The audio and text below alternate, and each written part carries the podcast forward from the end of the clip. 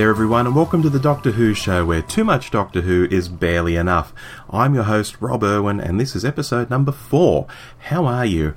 I've held off recording this until Sunday, actually, literally the day we go out, because it had been telegraphed that the new companion would be announced overnight, Australian time at least, and indeed that's come to pass. So, welcome Pearl Mackie, and her name is Bill.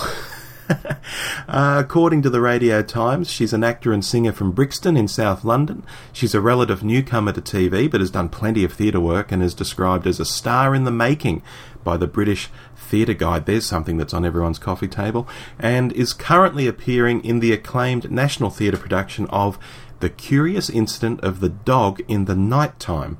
Not one I'm familiar with, but it sounds very interesting. Um, the article also mentions she'll start after the Christmas special, so she'll start in Series 10 itself. Won't that confuse some people later in the year? Here, where's that companion they announced earlier this year? She's she's not in this. You know, uh, I imagine that's what'll happen. Anyway, moving on, because I like to keep these intros nice and tight, I don't know if you've ever listened to the Progtor Who podcast. We actually have one of its team members in the form of Bob Fleming here on the show every month as one half of the Letter Lords, but have you listened to Progtor Who itself? Well, if you haven't, about a year ago, maybe more actually, I was listening to an episode of the show, and one of the guys on the team, Mark Atkinson, said he'd written a Doctor Who story, and he'd written it over many years, and he'd actually adapted it into audio, and he'd play some audio episodes of it at the end of Progtor Who podcasts for, you know, some time to come.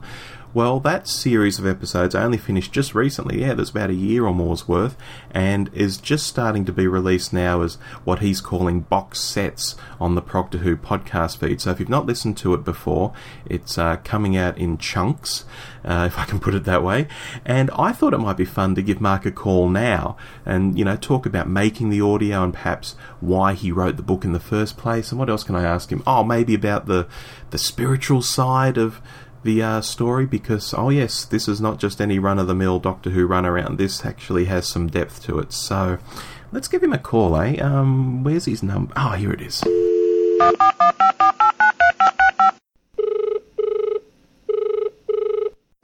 Hello? Hey, Mark, it's Rob Irwin here from the Doctor Who show. How are you? Hello, Rob. I'm fine, thank you. How are you? I'm not too bad at all. I was just telling our listeners about your Doctor Who audio Eternal. Hmm. But perhaps before we get to that, because I think we're going to talk a lot about that, could we maybe get some background on, on you? For people who haven't heard you before on the Progtor Who podcast, um, tell us a little about that maybe.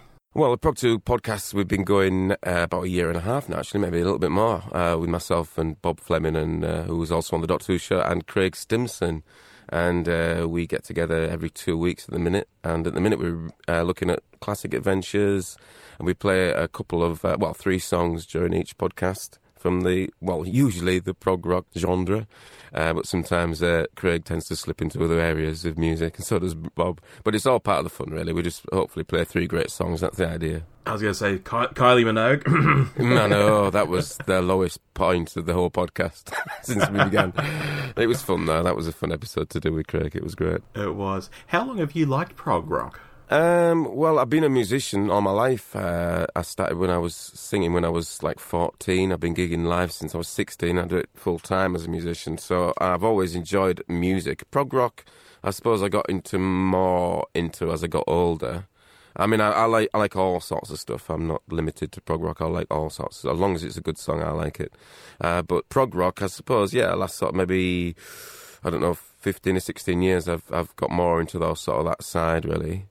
Uh, but as I say, I like all sorts of different stuff. I always get a little hazy on what makes a prog song. Is it is it more to do with the skill of the musicians? That always seems to be a bit of a constant in, in prog.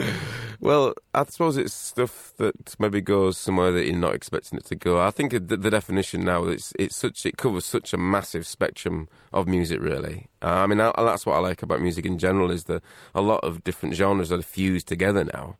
And mm. uh, you know, certainly with the sort of stuff that I write, it's it's not technically crazy or anything like that. It's more melodic, really. Because there's a lot. I like a lot of melodic uh, uh, prog really more than the sort of zany stuff. Although I do love the zany stuff as well, depending on what mood I'm in. Really depends on where I'm driving to and what, what sort of drive I've got.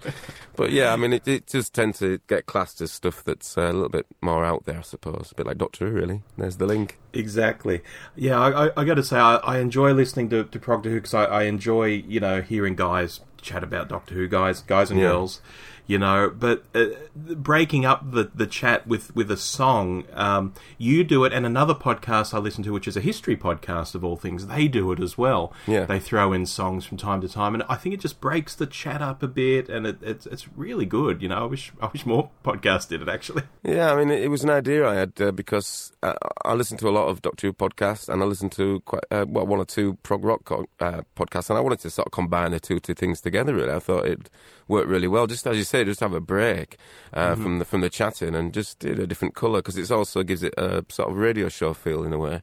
And uh, you know, I, think it works really well myself. but then I would, wouldn't I?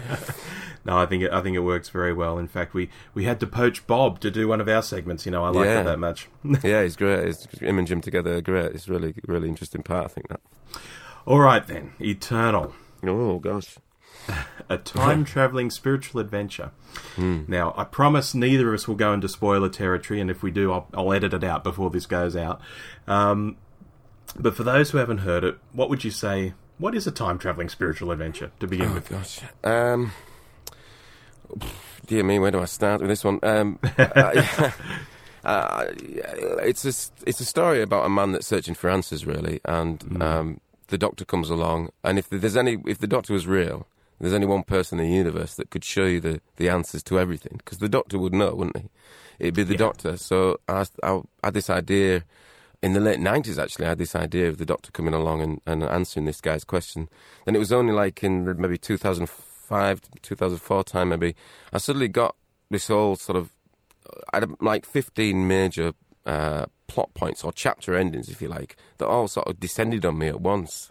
And I thought, wow, I, that's what I need to write. So I basically started writing in, in uh, like September 2006. I started off uh, with how it begins with, with Martin and the doctor in the churchyard discussing sort of theology, if you like, and took it from there really. And I always had these plot points that I was going to get to all the way through.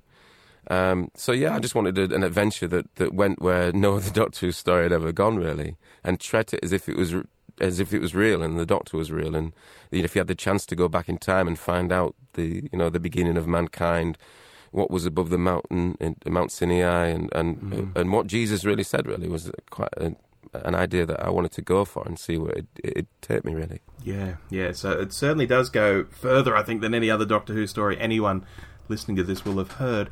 Um, so it sat around for what, about five or six years, just percolating in, in your head like a like a coffee, I guess. Yeah, it was. I mean, McGann was the doctor when to begin with in my head how it was going to start with with Martin the doctor meeting the churchyard and just discussing stuff really and, and talking about about religion and God and the truth about existence and all that sort of idea was just how it began.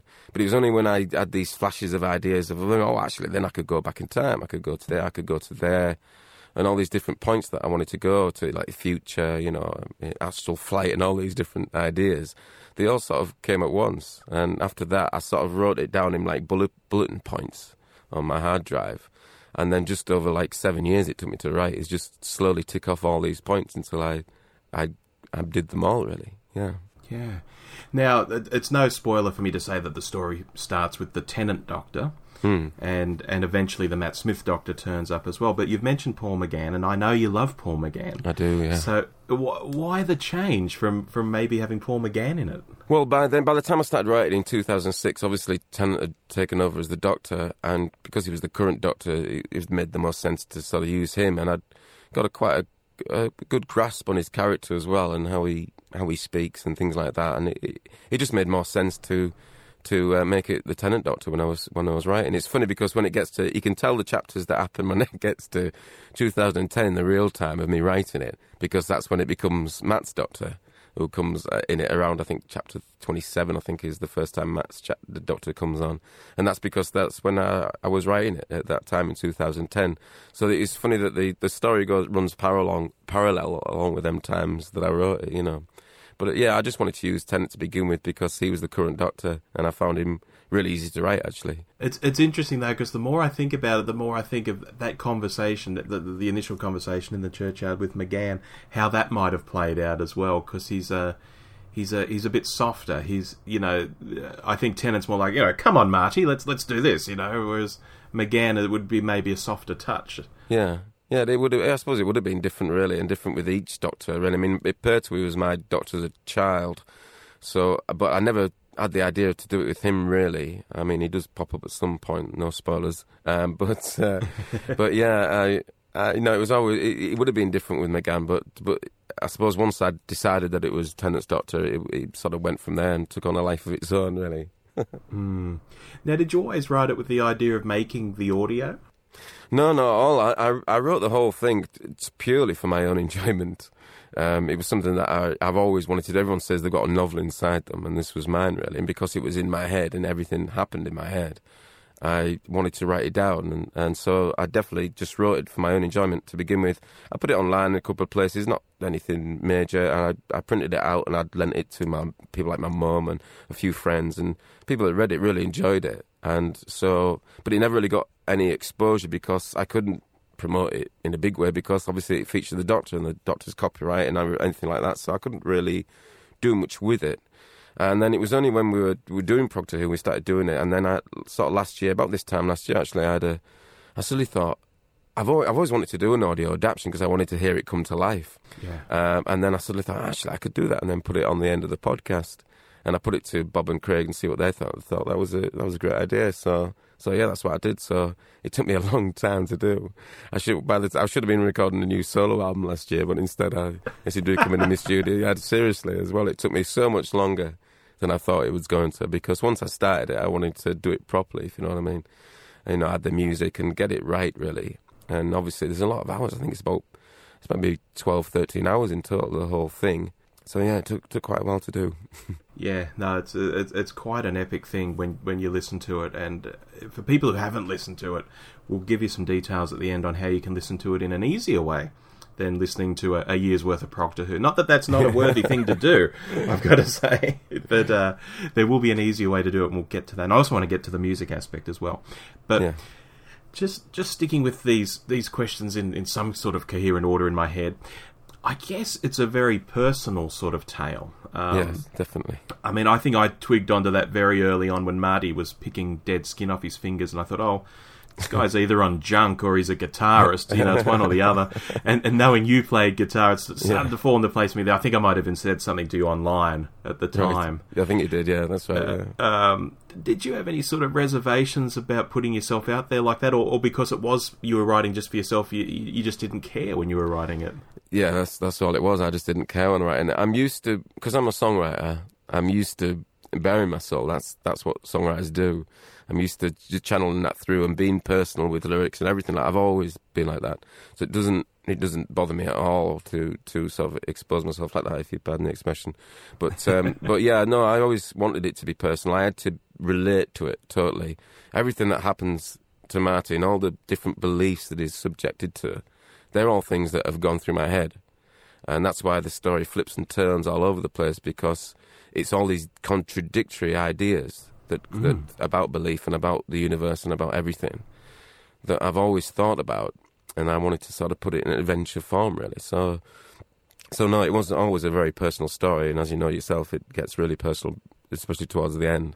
Yeah, uh, of course. But but that was always always going to happen, you know. Yeah, it's um, personal is the only way I can sort of describe it. You know, when when you listen to it, I mean, at the start of each chapter, you have um, some sort of quote and they're often from a, a spiritual book. And it makes me think these books are they sitting on your bookshelf at home? You know, some of them sound like self help books, some of them sound like uh, philosophy books, perhaps. Um, are these books you've owned and pulled things out of, perhaps? Yeah, yeah, yeah. That's exactly what it was. Really, I've done a lot of reading in my life, a lot of searching as well. You know, I went on a spiritual quest, sort of mid '90s. Really, really, really sort of got into that wanting to find out answers. You know what I mean?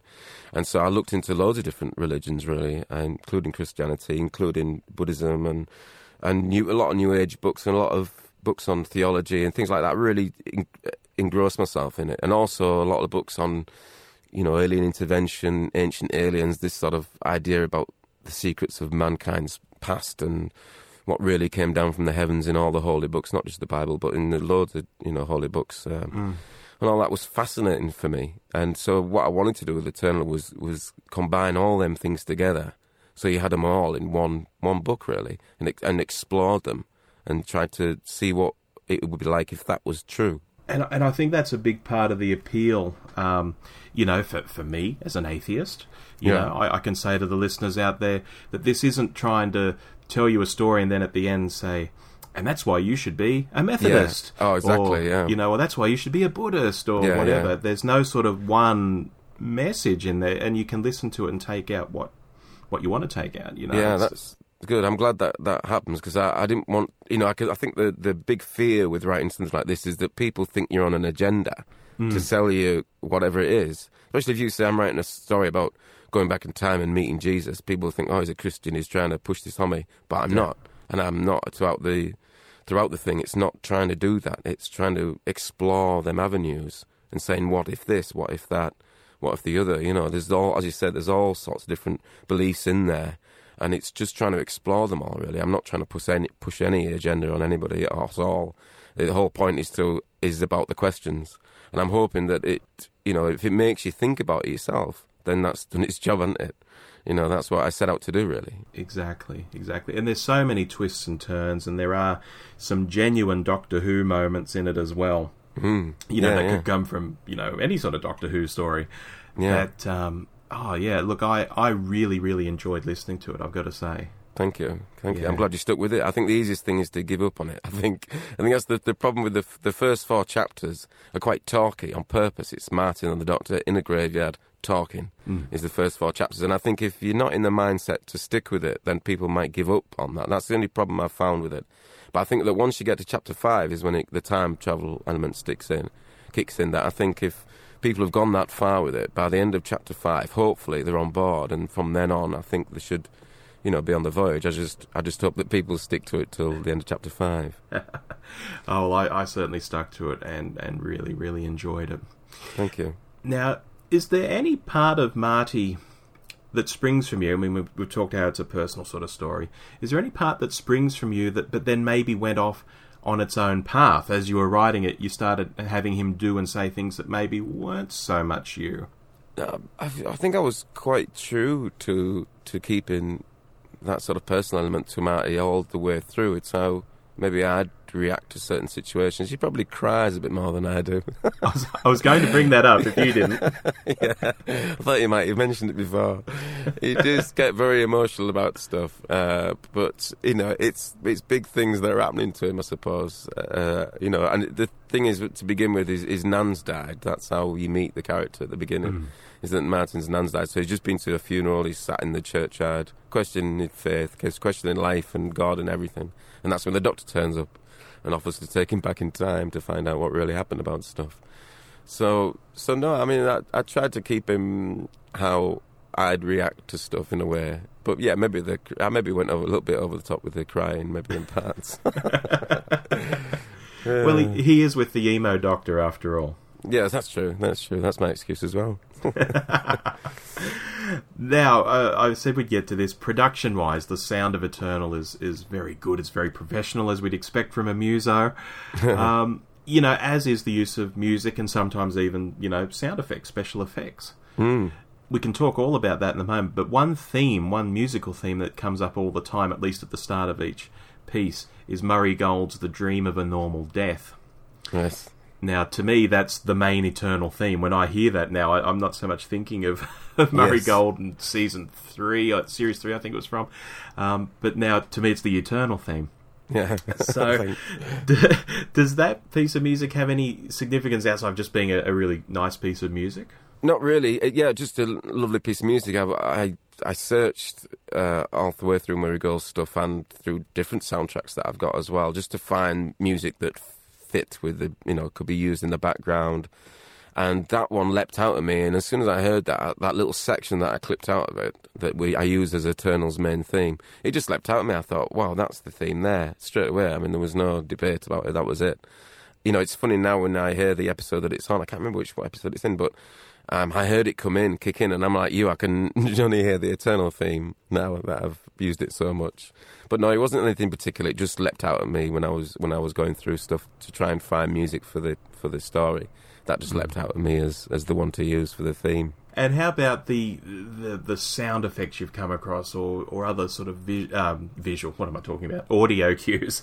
Yeah. Uh, have, have they just been things you've picked up along the way and thought, oh, that sounds good. I'll wheedle that in somewhere. Yeah, um, uh, there's a moment with the mothership above the mountain where the horn uh, is used, that big sort of klaxon-like Oh, horn. Which, yeah, yeah, which I love that, and that's actually from the the War of the Worlds film from uh, you know Steven Spielberg's. I think it was 2005 with Tom Cruise. It's it's that sound effect basically. I was just looking on uh, like you do on YouTube uh, for sound effects, and I want and it's that sound that is the the sound that I think that puts terror in your heart. And you can imagine it vibrating through the ground and being majestic and, and you know and scary at the same time. So that's where that came from. Um, I mean, the other things, I think it's TARDIS taken off in there, things like that. Um, and there's a scream of the angels as well, which aren't weeping angels, by the way. They're meant to be like metallic angels of prehistory. And their sort of scream came from the the way I described it in the book was that it's a deep, shuddering scream that sounds like the the air in front of them has been ripped apart as they're travelling. And so I think I just went online and got lots of different screams and then edited them together in Cubase and put reverb on them and a bit of delay and, and whatever, just to get that sound really. So that bit took a bit of doing. Because that is that is a genuinely scary scene for audio.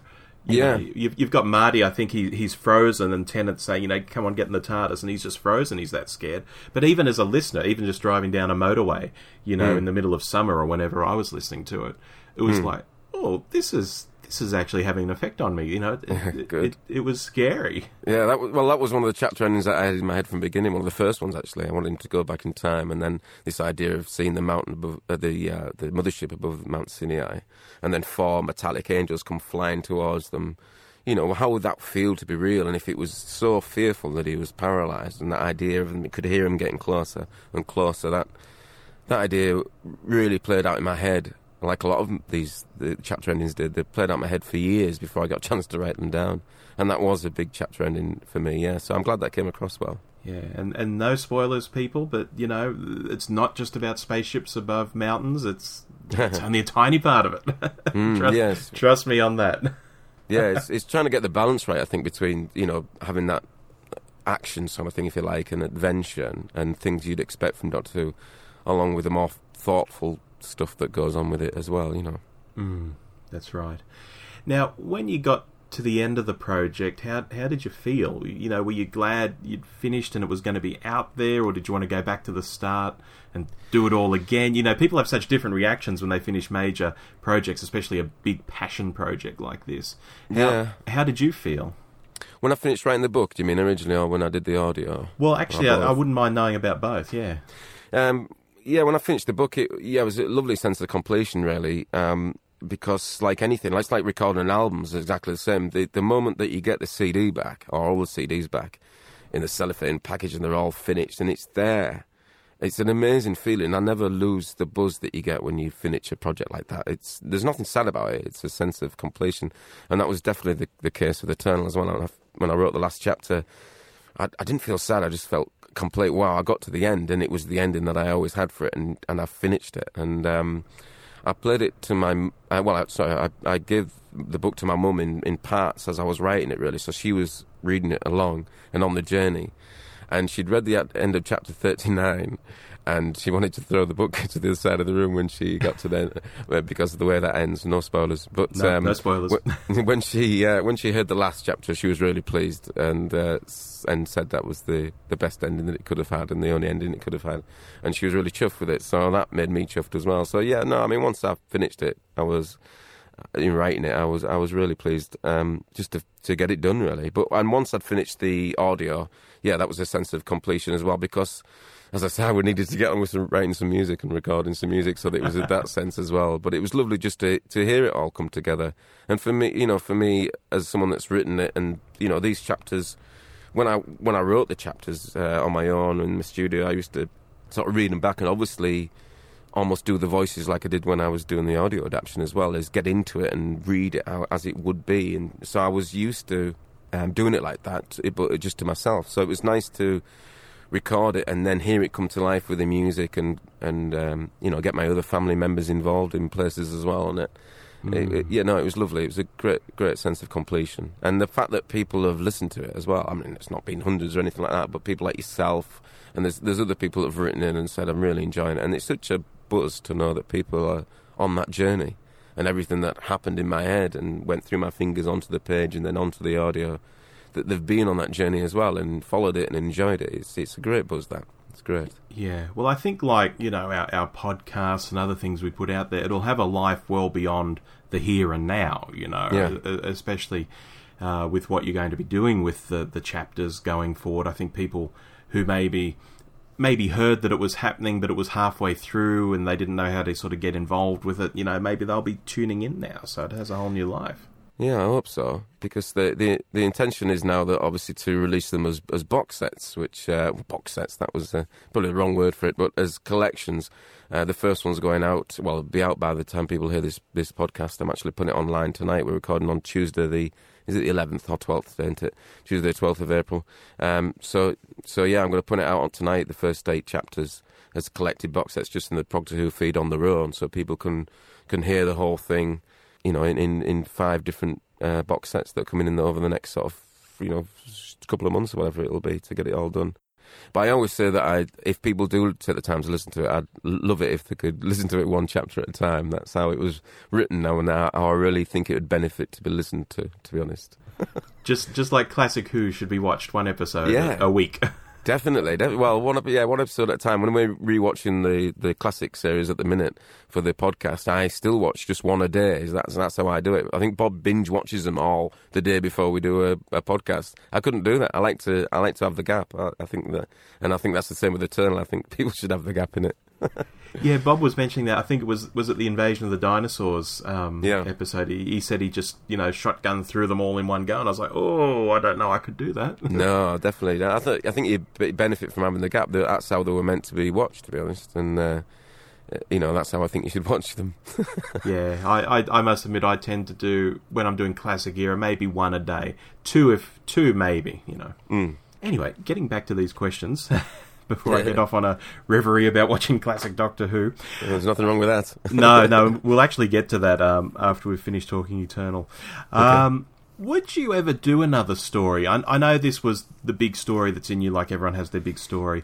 Would you ever do another story, maybe not so epic, maybe not so personal, but another Doctor Who story that you might record and make as an audiobook? Because I think you do have a real talent for doing it. Well, thank you very much. Um, I, I, probably would. I don't have any ideas at all for another story because all the ideas that I had, the sort of hopefully moments where people go, "Wow, that was that's a good idea. I've never heard that before. I've never seen that before. Well, I've not seen it, but you know, never heard anything like that before or described that way." All them ideas that I had were I've put them all into Eternal. I've used them all, so I don't have another idea for a story really. But I would love to because I did enjoy doing it um, and I like doing the different voices. I liked I liked creating the music and finding the right music in a scene to build it or give it the right you know emotion or dramatic lift or whatever it needed at that moment. I really enjoyed doing all that. I suppose that's the musician side of me coming out, and I think I think the performing of it as well is because I'm a singer. I'm used to performing, and I think I've never done any audio reading before ever.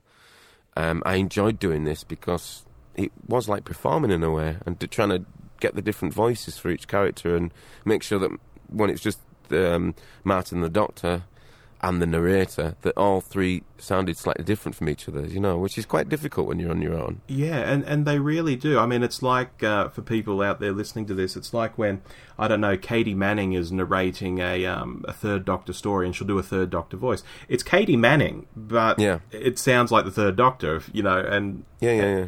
And I think when you're, you know, like I did earlier, very, very badly in this podcast, I said, you know, come on, Marty, you know, when you're doing the the tenth Doctor style of things, and you know, yeah. and then your Matt Smith is is different again, you know. Yeah.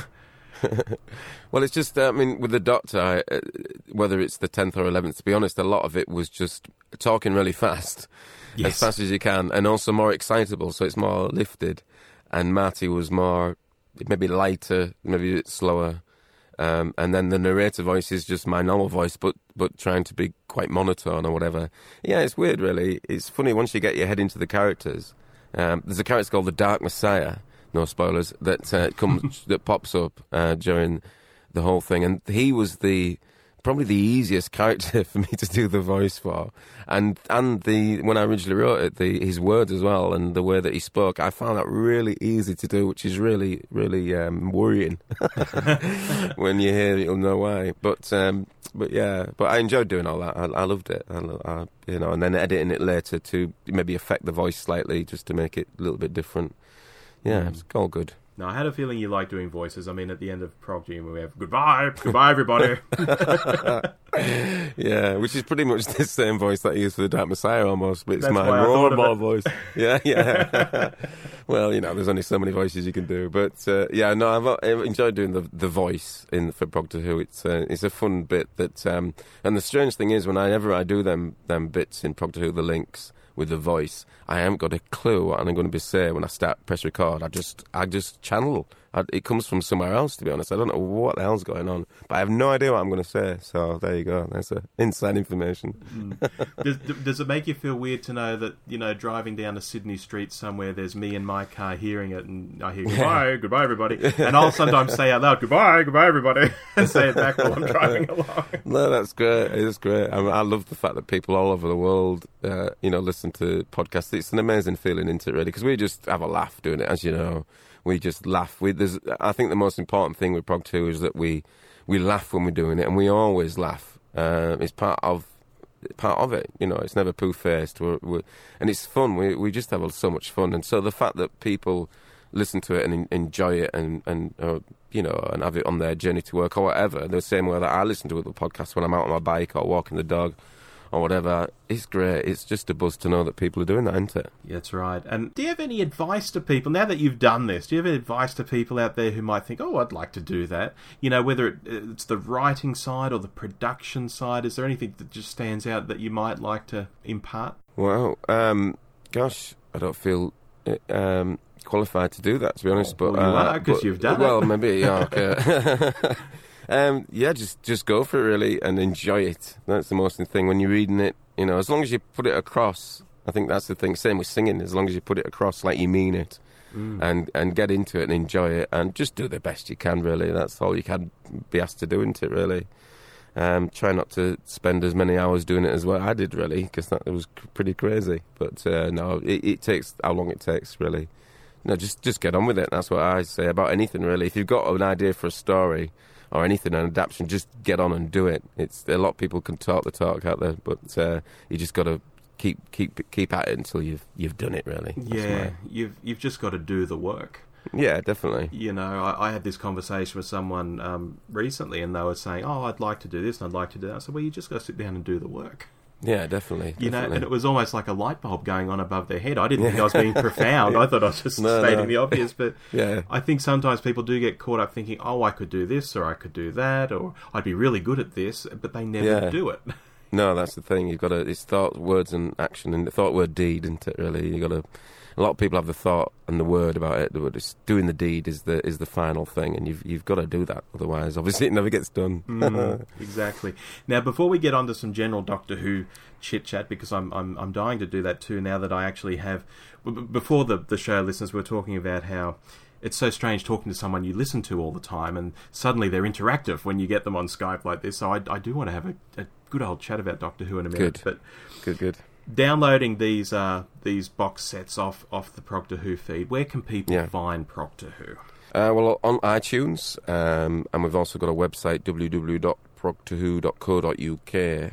Um, basically, there really, and and just um, yeah, you in your in your uh, podcast app or whatever, just search for Progtor Who, and hopefully it'll, it'll come up. So yeah, that'd be cool. And if you're putting it out tonight, by the time this goes out at the end of the month, it will definitely be up there. Actually, probably two box sets will be up there by then. Yeah, probably. Yeah, but remember, listen one chapter at a time. One chapter at a time, kids. Yeah. and in the right order as well. Yeah. That's important. And eat your greens in between. Yeah, That's important too. Brush your teeth. yeah. Okay, and we might cut the interview in half there. What we've been doing in past episodes of the Doctor Who show is playing a full one hour interview before you get to any of the segments. And this time around, I want to try chopping the interview in half and getting to things like the A to Z and Letter Lords and Whotiques Roadshow and all that sort of stuff a lot quicker.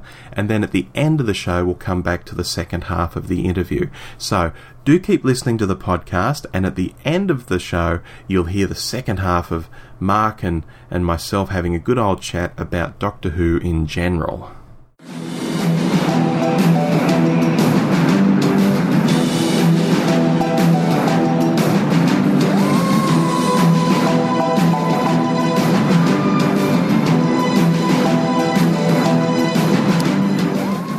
A to Z of Doctor Who by Iain Martin. Part 4 D. Dapol figures. In the world according to Dapol, 1980s Doctor Who toy producer, Sylvester McCoy is about a foot taller than Tom Baker. K9 is green.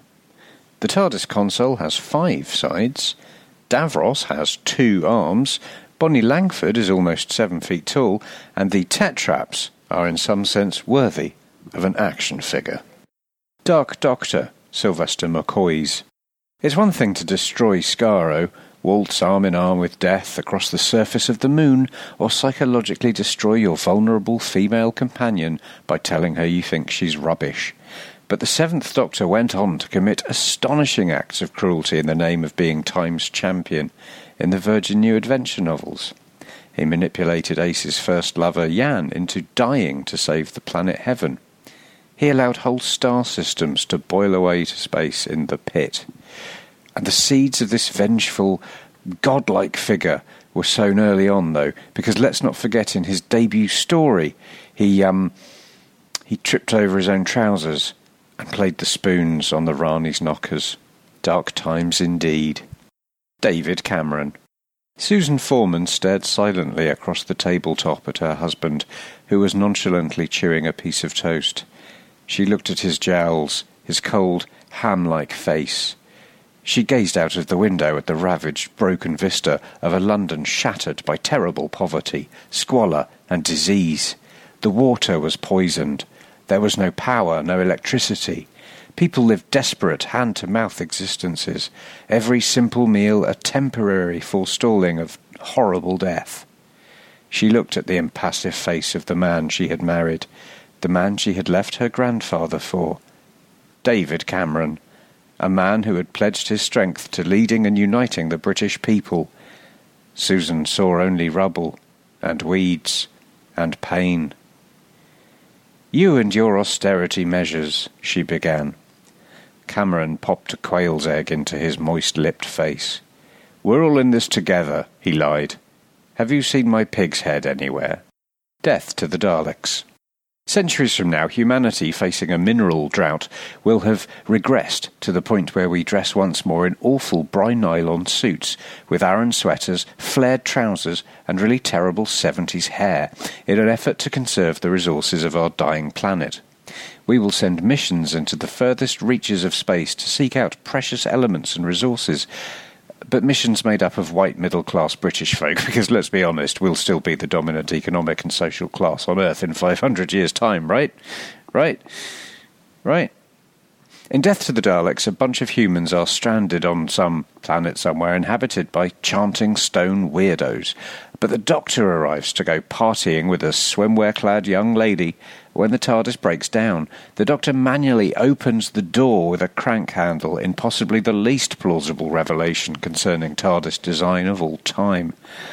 And they hop outside to discover some Daleks who must be up really late and have possibly had a few drinks too, because they just aren't able to shoot.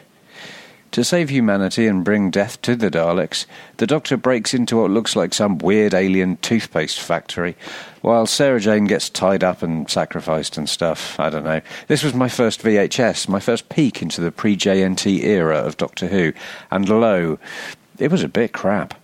Delta and the Bannermen. This simple three-parter from 1987's season 24 is undergoing something of a reappraisal in fandom, being reconsidered now as a, a 2000 AD-like tale which perfectly encapsulated the new direction which script editor Andrew Cartmel envisioned for the show, moving it on from the continuity-laden, self-referential hallmarks of the Eric Saward era to a new, energised, quirky era of offbeat but thought provoking, richly allegorical stories laced with razor sharp left wing social commentary. I say reappraisal because at the time of original transmission, everyone just dismissed the story as complete shit. Having not seen it since transmission, all I can write by way of review is what I can remember, which is this. Ken Dodd Honeybees Don Henderson on his knees, which by a curious coincidence is also a line from Billy Joel's We Didn't Start the Fire. Deva Loka. If, like me, your inbox is full of spam from Bookings.com or TripAdvisor advocating the joys of visiting Diva for a long weekend, do what I do, just delete them. The so called lush, verdant forests look like a poorly dressed corner of a television studio.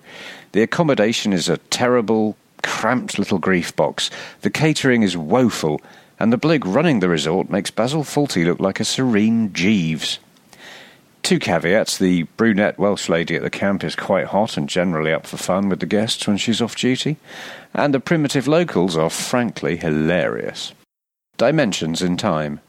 A curious fact about the 1993 10 minute Doctor Who skit, which was presented in 3D and features actors and locations from EastEnders, is that it's impossible to make jokes about. Even now. Even now. Drathro. A regular winner of Best Monster in Doctor Who Ever competitions, Drathro was a giant robot who appeared in episodes 1 to 4 of The Trial of a Time Lord. As with the Zygons, fandom grew increasingly bewildered that he'd only had one outing on the telly. And unlike the Zygons, he didn't even get to crop up in The Day of the Doctor. Go figure.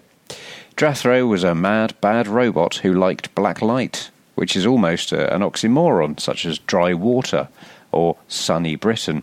Living in a bunker near the immaculate remains of Marble Arch Underground Station on the burned remains of Earth, or Ravolox as it's known in the future, Drathro's evil scheme was to harness black light to recharge his iPhone 6000, summon a space Uber, and naff off back to Andromeda with the secrets of the Time Lord Matrix, which he kept in an old petrol can.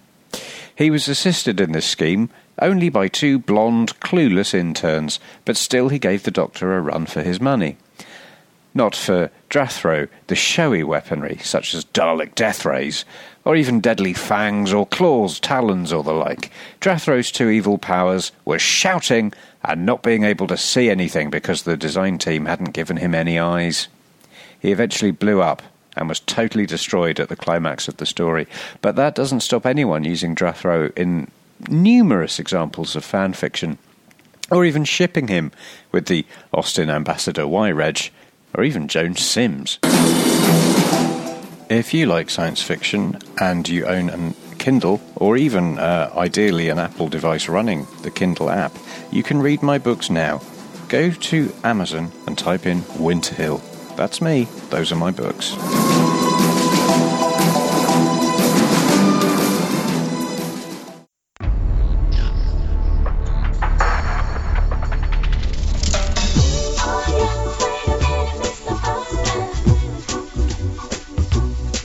Hello,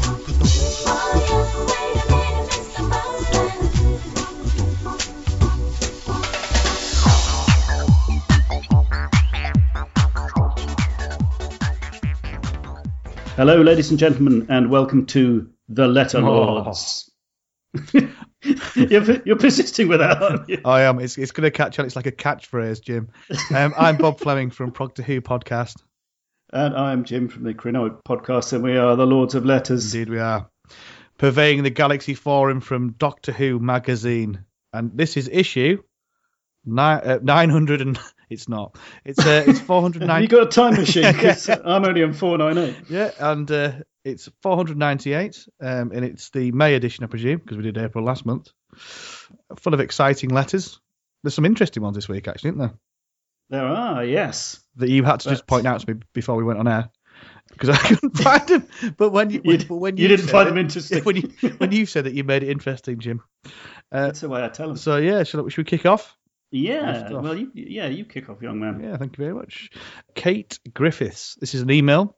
I really enjoyed the interviews and articles in last month's Doctor Who magazine. Uh, but how can it be 20 years since a TV movie? Believe me, Kate, it is. Um, it doesn't. It doesn't. It doesn't seem two minutes since I was getting uh, very excited about it. I remember really enjoying the movie. And being very pleased that Sylvester McCoy got a proper regeneration scene. It's hard to imagine uh, where Doctor Who would be now uh, if they had so I've got a bit of glimmer on this shiny, uh, shiny magazine. If they'd have gone on the, uh, gone on to make the series, it could have been very different, and that is very true, Kate. Mm.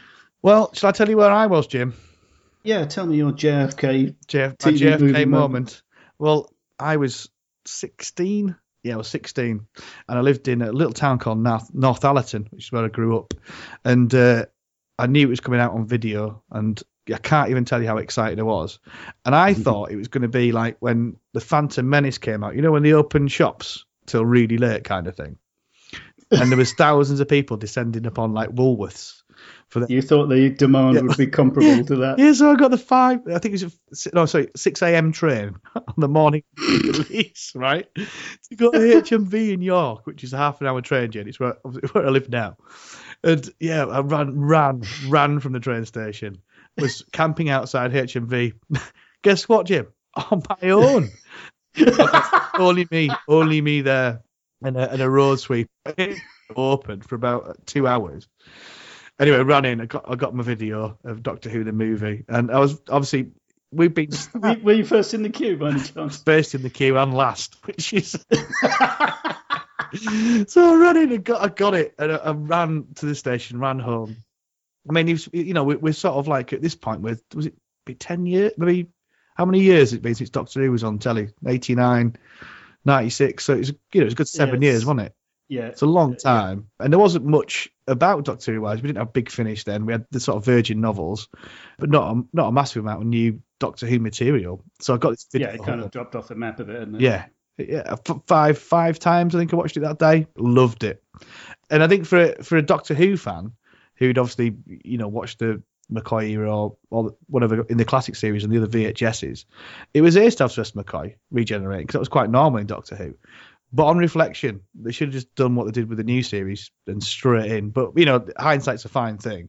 But that's my Mm. sort of you know movie memory. So that we, it'll always be. I know it's got obviously little flaws, but it'll always be special to me for that that story I've just told you and the fact that that was just I just adored it because it was new Doctor Who and it had it had good effects. You know, it's, Oh, the- yeah. the, the, I think we're always like, particularly Doctor Who fans. I think when the classic series was on, you know, if you like Doctor Who, you kind of got a bit bullied or whatever. You know, it was crap and people laughed at you if you like Doctor Who. Do you see what I mean? Well, yeah, I mean, if they tune in sort of briefly and they see a naff effect, then you know, that's the thing they're going to concentrate on, isn't And it? it wasn't cool back then. I mean, it's cool now, obviously, because it's got great effects and great storylines and whatever else. But this was like, oh wow, this is like on a par with Star Trek or something, you know, effects wise. So Yeah. you know, that was a, an eye opening. It was quite an adult theme. It was very different to what we were used to, I think, in Doctor Who. Yeah, I mean, it was a, a bit of a, a culture shock, wasn't it, really, in a way? I mean, I was quite apprehensive about it because it's always been a very British show, isn't it? And I was Yeah. apprehensive that this would be an American take on my favourite show. Yeah. And I thought, oh no, it'll be full of snogging and car chases, and, And you were there is right. snogging and car chases in it. But you know, there's so much other good stuff around that. Uh, there are some kind of Star Trek rip-offs in there. The, the Doctor being half human, and uh, the TARDIS chameleon circuit being called a cloaking device. Yeah. But you know, that's just. I guess that helps people who like Star Trek who don't know anything about Doctor Who. It kind of, it's kind of an in for them, perhaps. I don't know.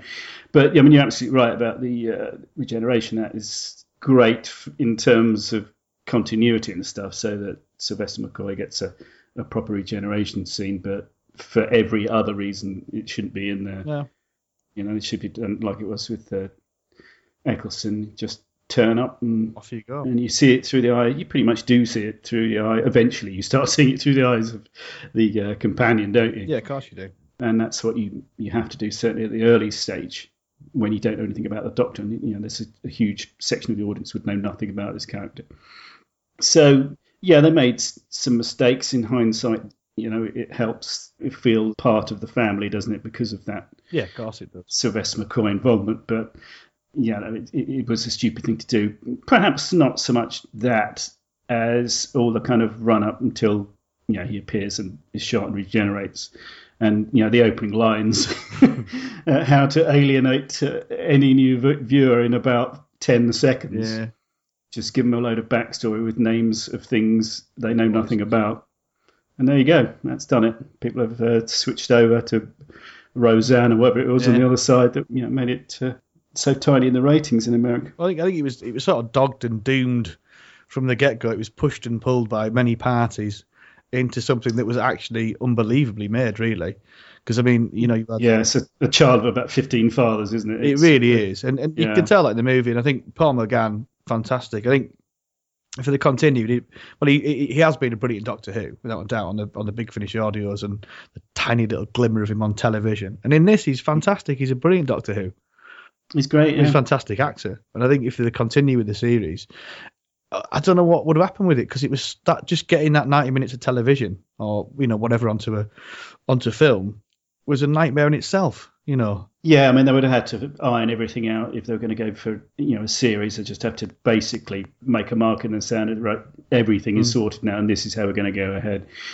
But yeah, I was kind of disappointed with it at the time. I like it more now, Yeah. but at the time I was disappointed. But I was excited about seeing what might happen next because you know series don't necessarily get things right on the first episode, and you know they've got time to think about it before a, a series is set up and you know, it could have been really interesting. Hmm. What would have happened, you know, with the Russell T Davies version had this continued? We'll never know, but it would have been different. I mean, it might have, the American version might have destroyed the program forever, or it might have kept it going until the BBC thought, Yeah. well, let's have it back because it's doing well, or well we have we have be a more, more kind of British American joint venture or something like that. We, we don't know. which it, kind of is now. Really, you know, we get a lot of funding. Yeah. So we, nothing to do with Doctor Who apart from do unofficial podcasts like, but you know, You get funded by I America. I by don't. America, yeah, I didn't tell you that, Jim.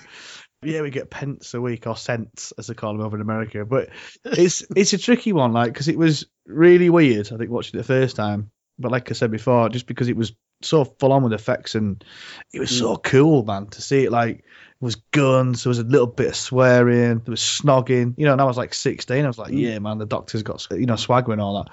And obviously, it's just just normal now, isn't it, to have all that carry on? Well, in a way, in a way, it made it um, less of a shock to uh, Yeah, Yeah. I think that yeah, it was you it know, was a more, the more narrow-minded fans when you know when Eccleston uh, and the, the you know the, the newer Doctor started snogging people. It does as well. But I think for the, apart from the last sort of 15, 20 minutes, it's a great film. But the last, the end of it is like, what are you talking about? Well, I think it's really good actually until Eric Roberts starts dressing for the occasion. Yeah, then it's like, what, what, what's going on? That's almost the exact moment where it all goes pear shaped for me. yeah. And he just wanders down the stairs, and it's just fairly awful actually after that. It is. I think it's. Um. I think my favourite thing about this is obviously Paul McGann's brilliant, but the TARDIS. This is the best looking TARDIS set of them all, in my personal opinion. I love this TARDIS set. It's great, yeah. Not sure about the bats. I know but it's kind of yeah, it's a bit crazy, but I, I just I don't know. I mean, yeah, for me, it just it reeks of like time travel and it, there's- it's just all sorts going on in it. It's just meant it's a mental TARDIS, but looks so gothic and stunning. I love it. Yeah, it's absolutely beautiful to look at. Yeah, it's, uh, but the problems aren't really that. They were with the Eye of Harmony room next door. because there's leaves and stuff lying around on the floor. What on earth is going What a- on? What a Bats in the belfry. but overall, I mean, I, I for the reason I gave initially, I love this. It's just got a right place in my heart. I think. well, it's like other things. If you if you don't know where things are going, you're kind of more apprehensive and almost less ready to like stuff. When you get a kind of full stop to it, and you something else that you prefer happens afterwards, you can look back at that thing and with more fondness, can't you? Yeah, of course you can. Yeah. So with the TV movie, when that sort of uh, route for Doctor Who finished, and we got something, you know, I think in most people's opinion better than that. Oh yeah. You can look back at TV movie and think, yeah, it's a, you know, I'm glad it didn't continue probably, but it, you know, it's an interesting kind of oddity. Yeah, yeah. It's it's kind of like the bits that I love. That's what I love about Doctor Who fans. We ignore certain parts of what it, what it's trying to bring into canon. So like the Doctor being half human, you, is- you sort of make excuses for Doctor Who. I, I always have to. Yeah, Um, yeah, I think. I, yeah. I think every podcast we do, we sort of make excuses for the episode that we're reviewing. But that's what makes Doctor Who awesome and interesting and the best TV show on television. Well, exactly. Mm. Yeah. Anyway, game on. Mm, game on. Do you like that link? That was good. That was smooth, Jim. That was absolutely seamless. yeah, this is uh, well, as you might guess, there's, there's a ton of letters this time about, about the TV movie because that was what the last magazine was talking about.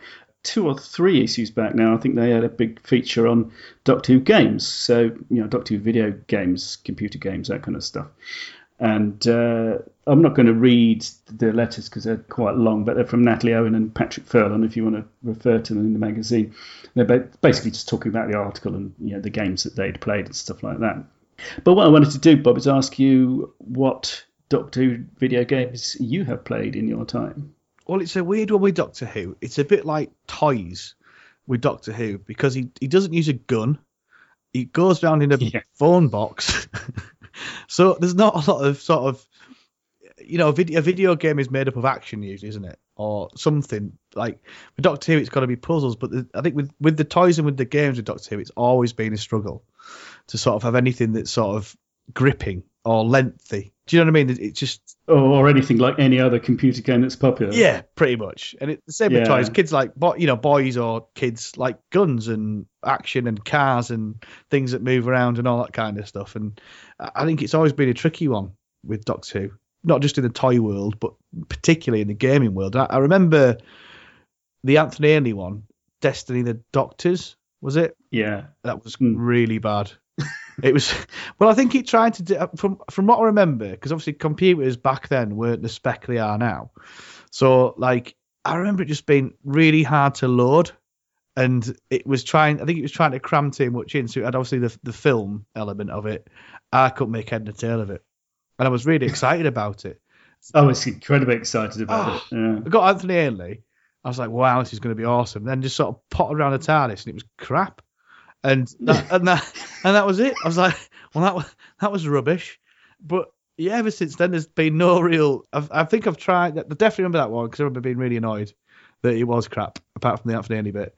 Well, that was brilliant. That's the last time he recorded anything as a master, wasn't it? And he's absolutely brilliant. Oh, it's class. He's proper over dramatically camp like he always was. yeah, and fat. really that, that's good. And yeah, Really yes, he's- fat. he's carrying a, carrying a bit of extra timber Yeah. by then, isn't it? But um, yeah, I mean, I was excited because you know it was quite nice to see like Sontarans and Autons and things wandering about. But you know, there's zero gameplay, was there? That's the problem. no, no, whatsoever. It was I mean, visually it was wasn't brilliant because that, you know nothing was back then. But you know, it, it wasn't anywhere near state of the art even for then, was it back then? So Well, I think was- I think this is how desperate, mm, desperate we were. disappointing. desperate for anything that was new Doctor Who footage, and you know, that's why I think we got quite excited about this game. But it was it was terrible. But it's a hard, I say, it's a hard thing to do, Doctor Who. I've not tried the Eternity Clock, which was the more modern one, wasn't it? no, I, I haven't either. Um, Actually, I did play something before Destiny of the Doctor. It's called Dalek Attack. Now, I can't remember if I had this or not. I didn't play very often, so I probably didn't have it, and maybe my friend did. Otherwise, I'd probably have been on it all the time. But that was a kind of platform shoot 'em up type thing. You know, where the Doctor's going around just destroying, not people, but you know, destroying monsters and stuff. So, like you say, it's not really yeah, it's not. Yeah, it's not. what the Doctor does, except for the odd moment in Day of the Daleks or whatever. But speaking of which, you actually see some Ogrons in this. So, yeah, there were a few little bits and pieces that I really enjoyed of that. And it was kind of fun, mindless mm. fun, but it wasn't in the kind of, you know, the Doctor Who spirit, really, and going around shooting everything. That's a difficult, isn't it? And- you know, it's it's a tough one. Yeah, it's a, it's a hard sell, you know. I suppose with the rise in sort of puzzle solving games, you know, there's more chance of getting a, a decent one. And I think we did with those uh, BBC Doctor Who Adventure things, you know, with Phil Ford and, and various other writers. With James Moran, I think, wrote. It's more wrote of one. a story. It was more like them, you know, like a story one, wasn't it? So your options. You remember them books you used to get? As, Oh as a yeah, kid? choose your yeah. choose your ending. They go to yeah. page forty-five for this, you know, kind of thing. And it was more like that, wasn't it? Which is, think it's good. I, I used to love their books as a kid, anyway. But so, so it's more Mm. that sort of theme, really. yeah, it's a sort of point and click games, aren't they? And I, I've got them all downloaded. I, I started playing the first one, but yeah, I'm not particularly good at this sort of thing, so I got a bit stuck on Skaro and uh, you know I got a bit frustrated and just gave it up. But It's, you know, mean, it's not Call of Duty. they'll it? go back. It's not Call of Duty. It's not. you know, it's not not, FIFA not quite or whatever. no. You know, the kids are playing nowadays. I tell you what, though, is a fact for you, and it's just come to me. The per- the Mhm. person that's responsible for my Doctor Who obsession is my slightly older cousin, Stephen. And uh, when I was a kid, I think the first one I got introduced to was the Five Doctors, which he, played me. In fact, Revenge.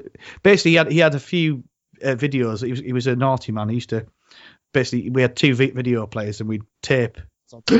yeah, naughty, innit? You know, you wouldn't hear about that kind of thing nowadays. Um, but yeah, so he put on, he did me a video of Five Docs. He did me a video of Revenge of the Cybermen. Uh, that I think I also rented. But basically, he's, he's the man responsible for me adoring and being obsessed with Doctor Who. He's also a computer programmer. And this is going back to, I'd have been about five or six. So this is going back 30 years, possibly. Uh, he had a Commodore, some sort of Commodore computer at the time. Amiga. It Amiga, maybe Commodore, maybe Commodore 64, I think it might be. Oh yeah, earlier on, yeah. So I don't, I don't, you know, I was- very young anyway, and we designed a Doctor Who computer game, Mm. and it was like, it was just basically a square. I think it had the TARDIS in the middle, and then you had to go around a couple of Cybermen or something. I say we, he, and I watched him do it. So we, we had, we yeah, I think we did. About, he did about two or three levels of this game. But yeah, I just remember that then. Yeah, he did, he designed the, probably the first Doctor Who computer game ever on a Commodore CPC 464. And I, at the time, I thought this is the best thing ever. But basically, all you try to do is avoid a couple of Cybermen and get into a TARDIS. Oh, it sounds a bit like my brother actually wrote a Really? uh, computer game, maybe maybe around the same time. This on the BBC Micro, Right. and um, it was called Dalek Maze, and uh, you had to navigate this maze where the, the TARDIS was going to dematerialize in the center of this maze. So you had a kind of time limit before it went on of its own accord, sort of thing. Yeah. And you had to uh, get past these Daleks, and if you're in the line of fire and close enough, they could zap you. So you had to wait till they go past. They they couldn't see behind themselves, so you had to wait for them to go past and creep up to the next level of the maze, sort of thing. So yeah, good fun. Maybe around the same time. I don't know. I mean, it, I mean, it took him hours, and he was like a proper computer programmer. It took him Hmm. hours just to make like one little computer cyberman. I mean, I don't know if you remember. I remember I had my, I got an Amstrad CPC 464 with a tape player. You know, to load your games, Uh, it took about half an hour. Oh yeah. And to do anything, you had to program it all in. You know, like go back to, and, and he spent hours on it. And then, you know, waited with him while I did it, and then we played it, and it was the just the best thing ever.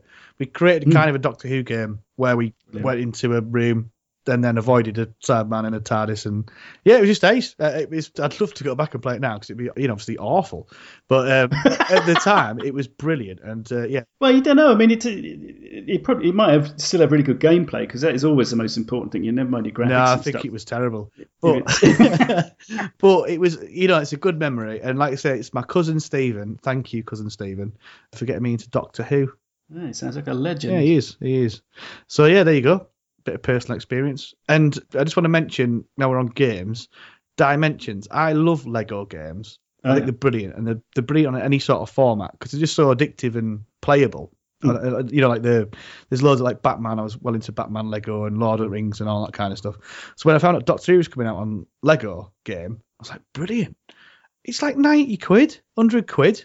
That's hundred pounds, possibly two thousand dollars if you're in Australia. I don't know. I don't know the currency or five thousand dollars in America. I don't know, but hundred sterling English pounds for a computer game with a bit of Lego. That's a lot. Yeah, that is. Well, it's going to price a lot of people out, isn't it? Price me out, Jim. It's priced me out. Yeah. Well, you never know. Maybe it'll go down in future years. I hope so. But the thing is, if you just want the game, you know, the, say I don't know, PS4 game, whatever is thirty pounds, forty pounds, whatever it is. Yeah. But it's like double the price, nearly triple the price when it first came out. It's a lot of money for a, for a daft Lego game. and it, it, you- yeah, Lego games are sort of like twenty quid because Yeah. you'll finish them and you, you know you'll have a good time on them, but you'll finish them in about you know a few hours. But it's not exactly. Well, they're priced for the family market, aren't they? Yeah, You know, the, basic Lego games, yeah. So they're not going to be, yeah, mega expensive. But um, this one clearly is. But well expensive, crazy. Mm. I must just mention uh, one more game that that isn't actually at all Doctor Who related, but had the uh, temerity to call itself Attack of the Cybermen. This is not long after, yeah, not long after Attack of the Cybermen came out. Was it designed by my cousin Stephen? I don't know. I'll have to investigate because the BBC probably are after him for breaching copyright. Oh, is it totally unofficial? Like, Well, yeah, I mean, it's there was nothing to Doctor Who anywhere on, on the cover. There's, there weren't even the pictures of Cybermen, and in fact, the graphics are nothing like Cybermen. Cool. It's just like a name. There isn't even a fat controller in it, so I was I was very disappointed. No one got their hands crushed into a, a bloody mush, and no one got their uh, head knocked off. So no, it's a crappy, crappy game, but it called itself Attack of the Cybermen. Never heard that one. Blooming cheek. I Yeah. really want to play it now though because it sounds naughty. right. That is the only interesting thing, about it is the copyright infringement. Uh, we have a theory in our next letter from Louise Pond entitled Time Lord Evolution. And she says, after watching the Dalek story, I came up with a theory as to why humans uh, look so Time Lord. What if, when Gallifrey was just starting out, Gallifreyans uh, that weren't seen as Time Lord compatible were taken to a planet called Earth, which hadn't been populated yet. Then, because of uh, different environment and ecosystem, uh, they evolved to have only one heart and the brain size reduced. Uh, the subspecies uh, would then gradually evolve into Neanderthals as we knew them. It, it could also answer why the Doctor came to Earth in the first place uh, and also comes back to it. A lot he does. He likes the Earth, does the Doctor like? I think that might have to do with budget reasons more than anything else. And it's because he's half human, Bob. Like, oh, of course he is. Wait, No, no he isn't, Jim. No, he isn't, Jim. uh, the Time Lords of an ancient, ancient civilization, so maybe the Doctor learnt about it and wanted to find the subspecies of Time Lord. I just wanted to share this theory with other fans and see what they think. Well, Jim, over to you. You're the scientist. What? Yeah, yeah. I just Doctor Where do you get that? idea? Doctor Cameron, Professor Cameron, coming over to you. Science division. Shoot. Uh, if I'm the science division, we really are in trouble. um, well, it's a very interesting idea, certainly. Unless things have changed drastically since the time you know this may have happened. I mean, it occurs to me that uh, there are Gallifreyans who aren't Time Lords. I, mean, I don't think the you know the Chancellery Guards, you know Maxil and Andred and that lot are Time Lords, and I don't think the Shobogans are Time Lords out there in the in the wastelands. So yeah, I mean, it might have been something that happened in the dark days of you know the Death Zone and all that kind of stuff, where the Time Lords seem to be you know more amoral or immoral or whatever.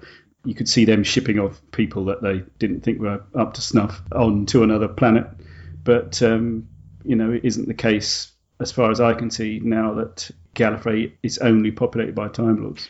Well, I think going back to what you were saying there about the guard, the Gallifreyan guard. Obviously, we know they do regenerate now, but I've always seen it personally as a class system.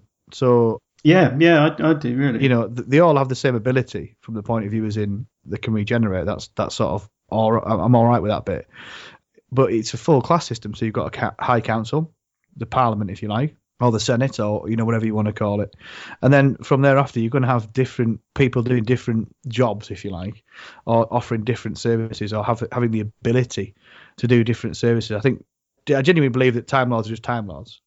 I don't think there's subgroups or different abilities. I just think it's generally a class system. That's that's the way I sort of perceive it. Now I know. Did you ever read Lungbarrow? Um, I didn't know, but that's uh, about the uh, the Doctor's ancestral home, isn't it? Crazy, Gallifrey. cr- crazy theories going on there, and I couldn't even explain them if I tried. 'cause it's been so long since I read uh, since I read it. But I mean, it, I suppose it's quite plausible, isn't it? Anything can be plausible in Doctor Who if you make it so. Well, of course, yeah. I mean, it, it, it looks like, particularly with you know what they might have done with Ace had the, the Yes, classic series develop him carried into a on. Time Lord. Of course, that was yeah. Yeah, so uh, it strikes me you could either a Time Lord by birth, or you can go through the academy, or yeah, perhaps maybe just the academy route. I don't know. So if you're clever enough, you you get inducted into the, the world of the Time Lords, so then maybe You're I don't know. you're I uh, powers. yeah, maybe you somehow given powers. I mean, they, it seems to be within their gift to give people extra regenerations. So maybe they can bestow certain faculties onto anyone who you know makes the grade, sort of thing. I don't know. It's it's a bit muddy, I think, all that, isn't it? And you know, this particular idea is you know no less valid No, than absolutely not. a lot a lot of things that have been on the screen. No, absolutely not. They, they do like to change it a lot. The, you know, the Mm. history of Gallifrey, and because they are so ever powerful, which I think's a good thing. Why RTD Rusty Davies took it out of the show because they are too powerful and they can do whatever they want. If you see what I mean. Yeah. Um, Mm. bit like what JNT thought of the sonic screwdriver, mental. But uh, you know, it's, it's so uh, taking them out of the show and then gradually bringing them back in again, but with limited powers. is a great idea. But that's the thing, you can change the mythology of Gallifrey or the Time Lords 100% because it's been done so many times. And you can Yeah, go down whatever path, whatever path you want. So, yeah, it's a nice, I like that little theory. Yeah, yeah, it's a good one. Yeah, yeah, these are the kind of letters we like, aren't they? Yeah. Things that uh, push at the boundaries of. Ones that give us Of talk what we know, to do a podcast. It's brilliant. Well, that, that, yeah, chiefly that's. But yeah, good one. Okay. Yeah, well done, uh, Louise. Keep them coming. I think we've got time for one more. Yeah. And this one is from Hugh Turberville via email. That's a cool. And- a really It is, isn't it? Hugh of the Turbervilles. Yeah. Doctor He Who, says- you of the Turbervilles. Say, sorry, Hugh. Doctor, the Turbervilles are coming. That's a brilliant name. Sorry, sorry. Anyway, Hugh says Steven Moffat's views on the rescue in DWM 497 highlight a difference between his vision of Doctor Who and that of Russell T Davies. Steven says it was crazy to sideline the charismatic, unpredictable time travelling genius and instead promote these slightly too earnest teachers. They are the everymen, the characters the audience relate to. They are also brilliant actors. Davies made a similar move with Rose Tyler. Contentiously, controversially, the mass audience responds to this better. Hmm. So, Bob, should the Doctor or the companions be the focus of the show? It's a tricky one. I think when they brought it back, it was quite right again to do it through the eyes of a companion, like they did Mm. in The Unearthly Child. You know, taking Ian and Barbara, because it was them that you, you first met, really, wasn't it? Th- Yeah. Then it's from their point of view going into the TARDIS. So if it's good enough to be done in 1963, it's good enough to be done in 2005. Does lend itself to when you're introducing an audience to Doctor Who, which we were completely getting in 2005, a Hmm. brand new audience of you know people that younger people who are now in their sort of 20s. Do you see what I mean? Who Yeah. have been Who fans all their lives, which I love. I love that when I meet sort of young, you know, 20 year olds and the, you know, I say, oh yes, I know about Doctor Who. I've been Doctor Who for all my life, and I'm obviously only 16 years older than them, but obviously went through a Hmm. bit of the classic series, been through all the classic time. Their only knowledge of Doctor Who really is the last sort of 10 years. Yeah. And the only way you can see them in is through the companion's eyes, which is why it works so well both times. Um, However, thereafter, once you're established with Daleks, normally, you know, you've established a show, you've established a character, and then the Doctor is the, the main man, if you see what I mean. Yeah, that's right. I mean, I think it's well. I think I said earlier when we were talking about the TV movie. I mean, eventually, when the story gets going properly, again, the Grace, you know, who becomes a companion, is who we see, you know, the eyes through which we see the story. Because again, that audience doesn't know anything about the Doctor. So in those episodes where there's any kind of reboot and the Doctor is a mystery, you know, he can't be, you know, the relatable element of the show. So it has to be humans because we know what humans are like, generally speaking. We know the act, we know and what they do. uh, yeah, they're the ones to relate to. So I think it's no surprise in, in all types of reboot, we've seen it through the companion's eyes. But I think as well, for example, in 1963 when they did Unearthly Child, we, we all knew what. Well, obviously I wasn't alive back then. I don't think even you were, Jim. no, was- So- even I wasn't. No. but your sort of teachers were the people you looked up to and respected, so it was you felt safe going into the hmm. TARDIS. If you see me, so it's quite a stroke of genius, really, going hmm. in with two teachers. I'm not sure teachers now would be quite so Well, related. Possibly not, or BBC representatives from the probably 70s and 80s who were DJs.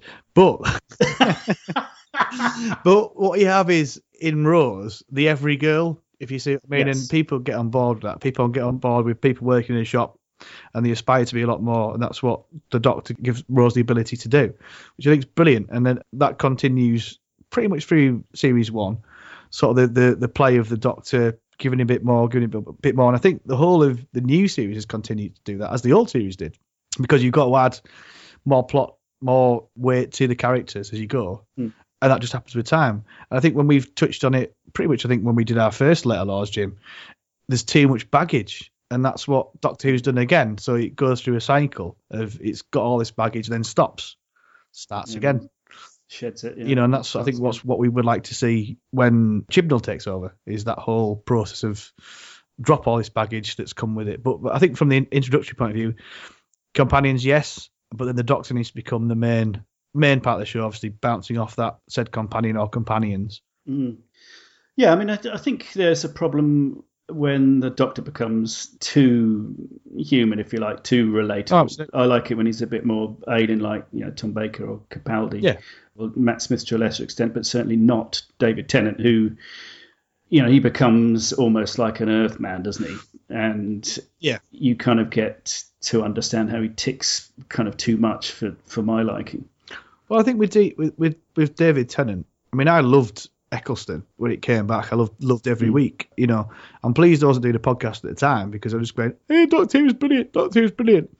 uh, like last, last month's letters, really. But Yeah, you could be one of the Stepford Yeah. fans who writes into but I uh, would have been. I DW. was so blinkered. It was just brilliant to be back on television again. And then when David Tennant uh, did the Christmas invasion, and he came out in his pajamas and he got his suit, and I was like, "There's Doctor Who. There is Doctor Who. The Doctor Who that I recognised, which he he didn't kind of go on to become. But I love Tennant.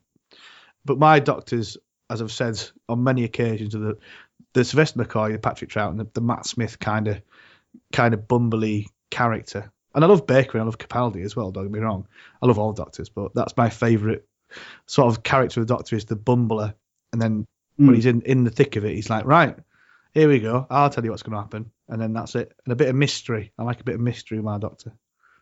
Yeah, I like a bit of mystery, but in a way, a bumbling doctor is kind of more relatable than a, you know an aloof alien doctor who always gets everything right. Yeah.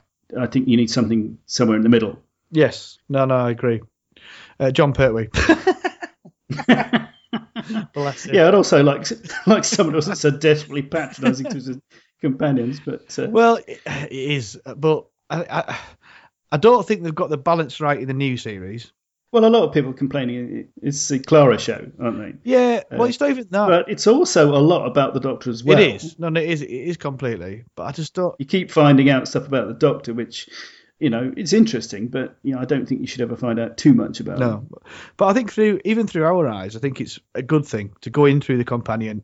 You're in this doctor, you know, this is the doctor's world. Then off you go, and Hmm. that's that's a good thing. I don't think maybe they always will have the sort of companion heavy episodes because of you know filming reasons, which is fine. You can deal with them, particularly if you're on board with the character. Um, Yeah. which is obviously I think back in the rescue, you know, Bill Hartnell had been ill. You know, he would have hmm. been ill, so that's why they brought in. You know, they had to alter a lot, quite a few scripts back in the day when obviously you got Pooley and everything. So Yeah, yeah. To, know, that wasn't that wasn't that wasn't a, a sort of sit down and let's plan this. It was like right, Bill's ill, let's pad together an Yeah. episode. seat the pants Yeah, stuff, wasn't it? Exactly. Where- Back then, whereas you know, now it's particularly when they were so close to, oh god, you know, recording was so close to transmission. Yeah, well, now it's obviously you know it's all thought out throughout a season hmm. really, with the thing in mind of you know we're going to have a doctor like a companion like episode, so you can have a bit of an holiday because otherwise it's a grueling schedule, you know. So, but no, yeah, exactly. the way to do it, that's the way to do it in my opinion, and then off you go. Yeah, I mean, I, I don't think there's anything wrong with you know switching emphasis between the Doctor and the companion between different stories. And I think the the Doctor should always be a bit mysterious, and I think the companion should always be the identification figure, and Yeah. you know take it from there. Really, Which which Clara hasn't been really because she's I mean she has to a degree, particularly last series I think, but like the whole timeline of Clara in the Matt Smithy was like what, huh? You know, like what what's going on? Why can't you just be a normal girl and we understand what you're doing? Do you know what I mean? yeah, I mean, I, I love the Moffat complex ideas and scripts, but for people that are trying to get on board, like we're saying there, for as a, as a human being, just a normal human person, girl, man, whatever, it's difficult when the timelines are all over the place. You're like, well, what? yeah, yeah. People, I think. Yeah, I think the ne- next companion needs to be like series one, Rose, really. Yeah. You know, before she turns into Bad Wolf. Or even so like you know, a- just an ordinary person. even Martha, because Martha, like, yeah, she was she's fine. bog yeah. standard straight out of the box. This is a companion. Off you go. Donna Noble again. I mean, Donna's my favourite companion in that new series, like, and people usually chastise me for this, but yeah, no, I just think something about her, like, uh, you know, as a character, really good, and that's I think that sort of that was a good balance between the two, Tennant and um, Tate. It was just it was very equal, I thought, with them two. Yeah, and the kind of when you take the romance element out, I still think the, the show works better that way. It does, and I think that was a kind of a happy medium. You had one person, it was yeah, I think that's what it is as well. Because with Martha, it was kind of unrequited love. With Rose, it was like should or shouldn't I? So I think yeah, probably the love aspect is a big part of it. Why he sort of gets a bit confuddled, if you like, and then just making them go through your entire time stream. I just it's another le- level, isn't it? Really, so Yeah, it's it's hard to get on board Mm. halfway through all that, I guess. Yeah. Well, there we go. Well, Bob, I think that's us for this month. Yes. Looking at the clock. Yep. Enjoyed the natter. Yes, thank you. So did I. It was uh, very enjoyable. I hope you enjoyed it, uh, the listener at home. Indeedy. And it's a goodbye from me. And it's goodbye from me, and uh, we'll talk to you next month. Indeedy.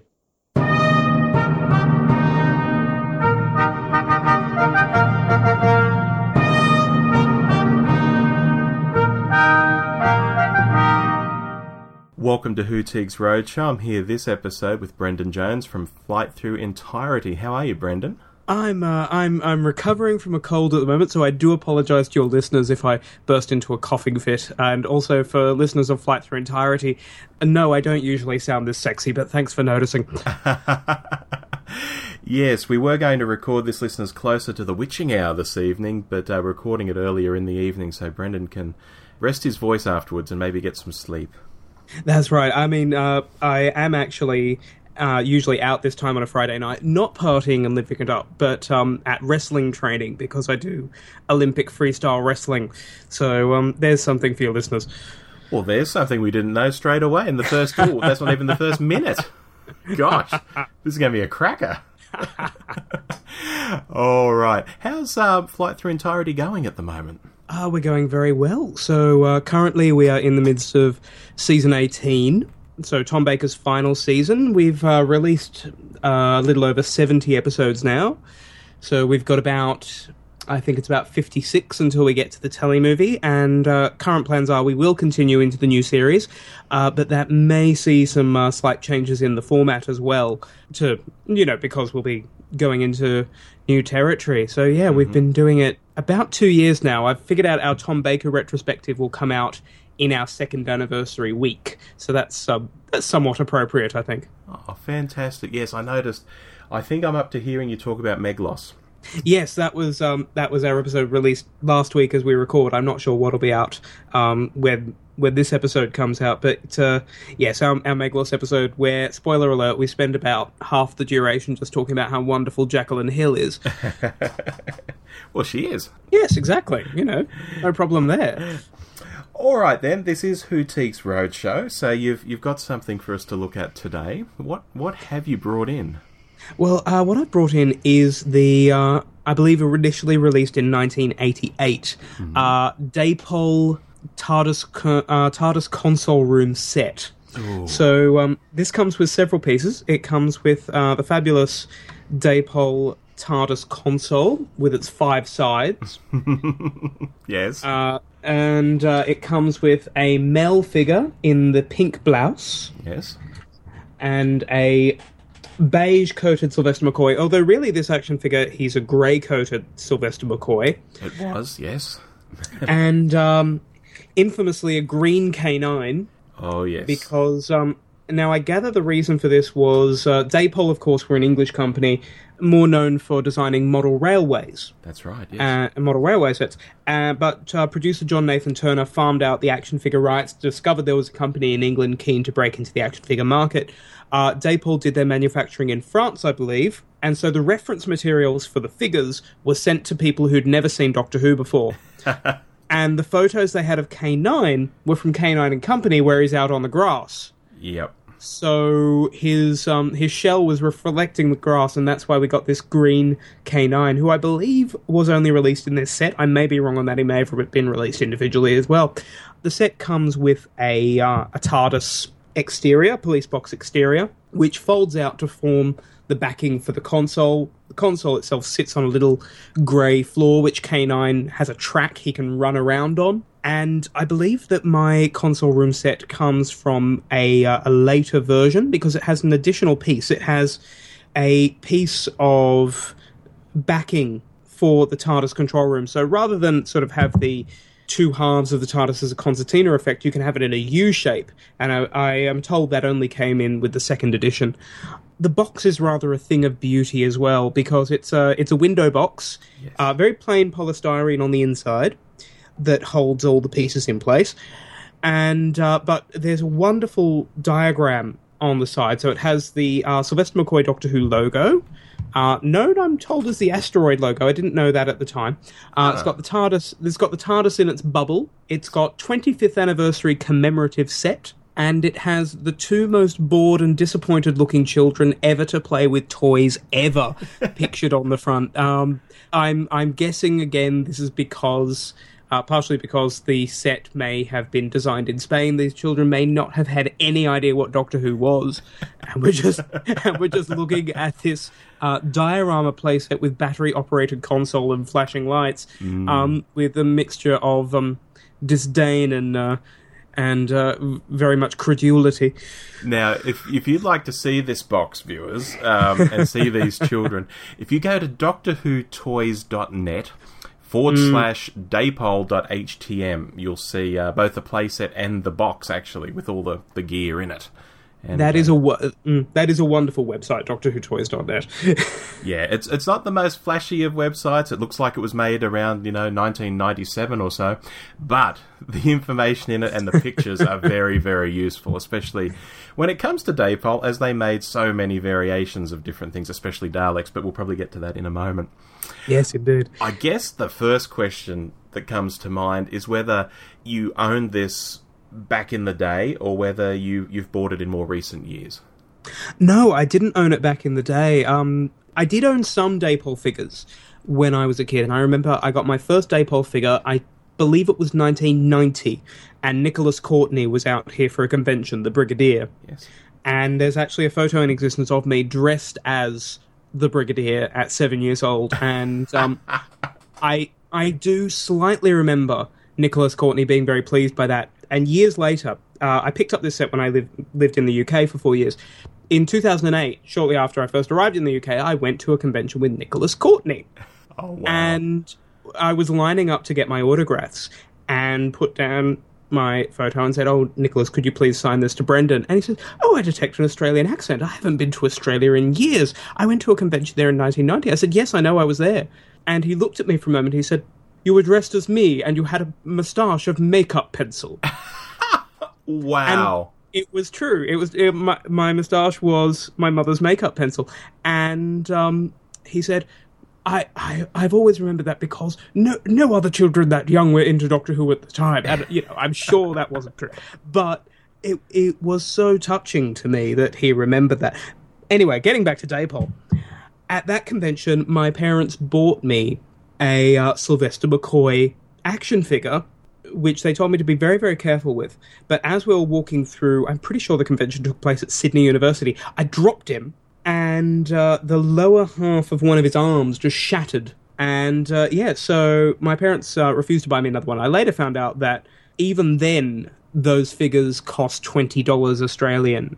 And when you consider that now they're about 30, you know, adjust that for inflation, they were quite expensive. So uh, mum and dad didn't buy me another one. So I learned to treasure him. And I had a similarly broken um, Remembrance Dalek, which I think was a hand me down from a friend, and it had no arms. so that, that was the extent of my of my Doctor Who Dapol toys as a child. Because so Flash, I, I was just going to say go they on. they were very fragile things. I mean, they weren't the most well Mm, made things. They weren't you know GI Joe quality or Star Wars figure quality. Um, and it's very easy to break, you know, the bottom half of an arm off, or maybe a leg, and and and whatnot. But, yes, uh, yes. Even my current collection, um, there've there've been a few casualties because they live on the top shelf and are sometimes blown off by a breeze. So one of my um, one of my limited edition Daleks, sadly, the um, the blue and silver Dalek, which I think came with a copy of the Five Doctors on VHS, sold through Boots, um, had its arm. Had its plunger arm knocked off. I, you know, I did. I did my research. Um, I can anyway, tell. fla- flash forward to uh, 2008 Yes. when I moved to the UK, and I already had a small collection of the new Doctor Who, uh, new series, Doctor Who action figures from uh, Character Options. But of course, moving to the UK, you know, I could suddenly get these figures for ten pounds. Yeah. And working as I was there, and the school I was working in, um, the bus route from my home to the school went past a Toys R Us. Oh, great. And a, and a month after I arrived, Character Options released their first wave of classic Doctor Who action figures. so great Tom, times. Peter, Colin, yeah. So over the course of four years, I amassed a collection of the character options ones of about 250 figures. I thought I was bad. Now the thing is, um, when the Matt Smith first Matt Smith year came out, the the action figures, aside from Matt Smith and Karen Gillan. Um, and the new Daleks, the the action figures were very sort of lackluster. You know, you had Francesco the Vampire, and you had the Winders, and you had Prisoner Zero. So I got rid of a lot of my new series stuff, except for sort of companions, Silurians, etc., etc. But at around that point, I started collecting the Dapol stuff again. What inspired you to do that? Well, I when when I decided to stop collecting the new series stuff, I sort of thought about well, what what am I actually collecting these for? And I realized I still wanted to collect the classic stuff, and by that time there'd been two regular waves of classic figures, and then the rest were coming out as limited edition box sets from Forbidden Planet. So um, over here we mostly get those through um, Pop Culture That's in right. Australia, Yep. who are run by I think Icon Collectibles.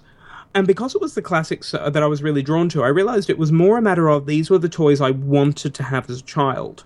And a lot, uh, a lot of people who aren't into collecting action figures have said to me, you know, oh, but they're, they're kids' toys. And I, I sort of think, well, you know, other people put um, paintings on their walls or are very interested in photography and put their own photographs on their wall. This is the same kind of thing to me. It's just a visual pop, a visual decoration, if you like, that has an emotional meaning. Absolutely.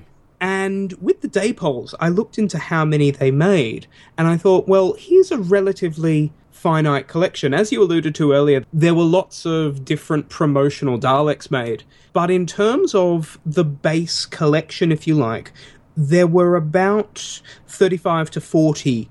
And so I thought, well, here's something I can get the base set of relatively inexpensively.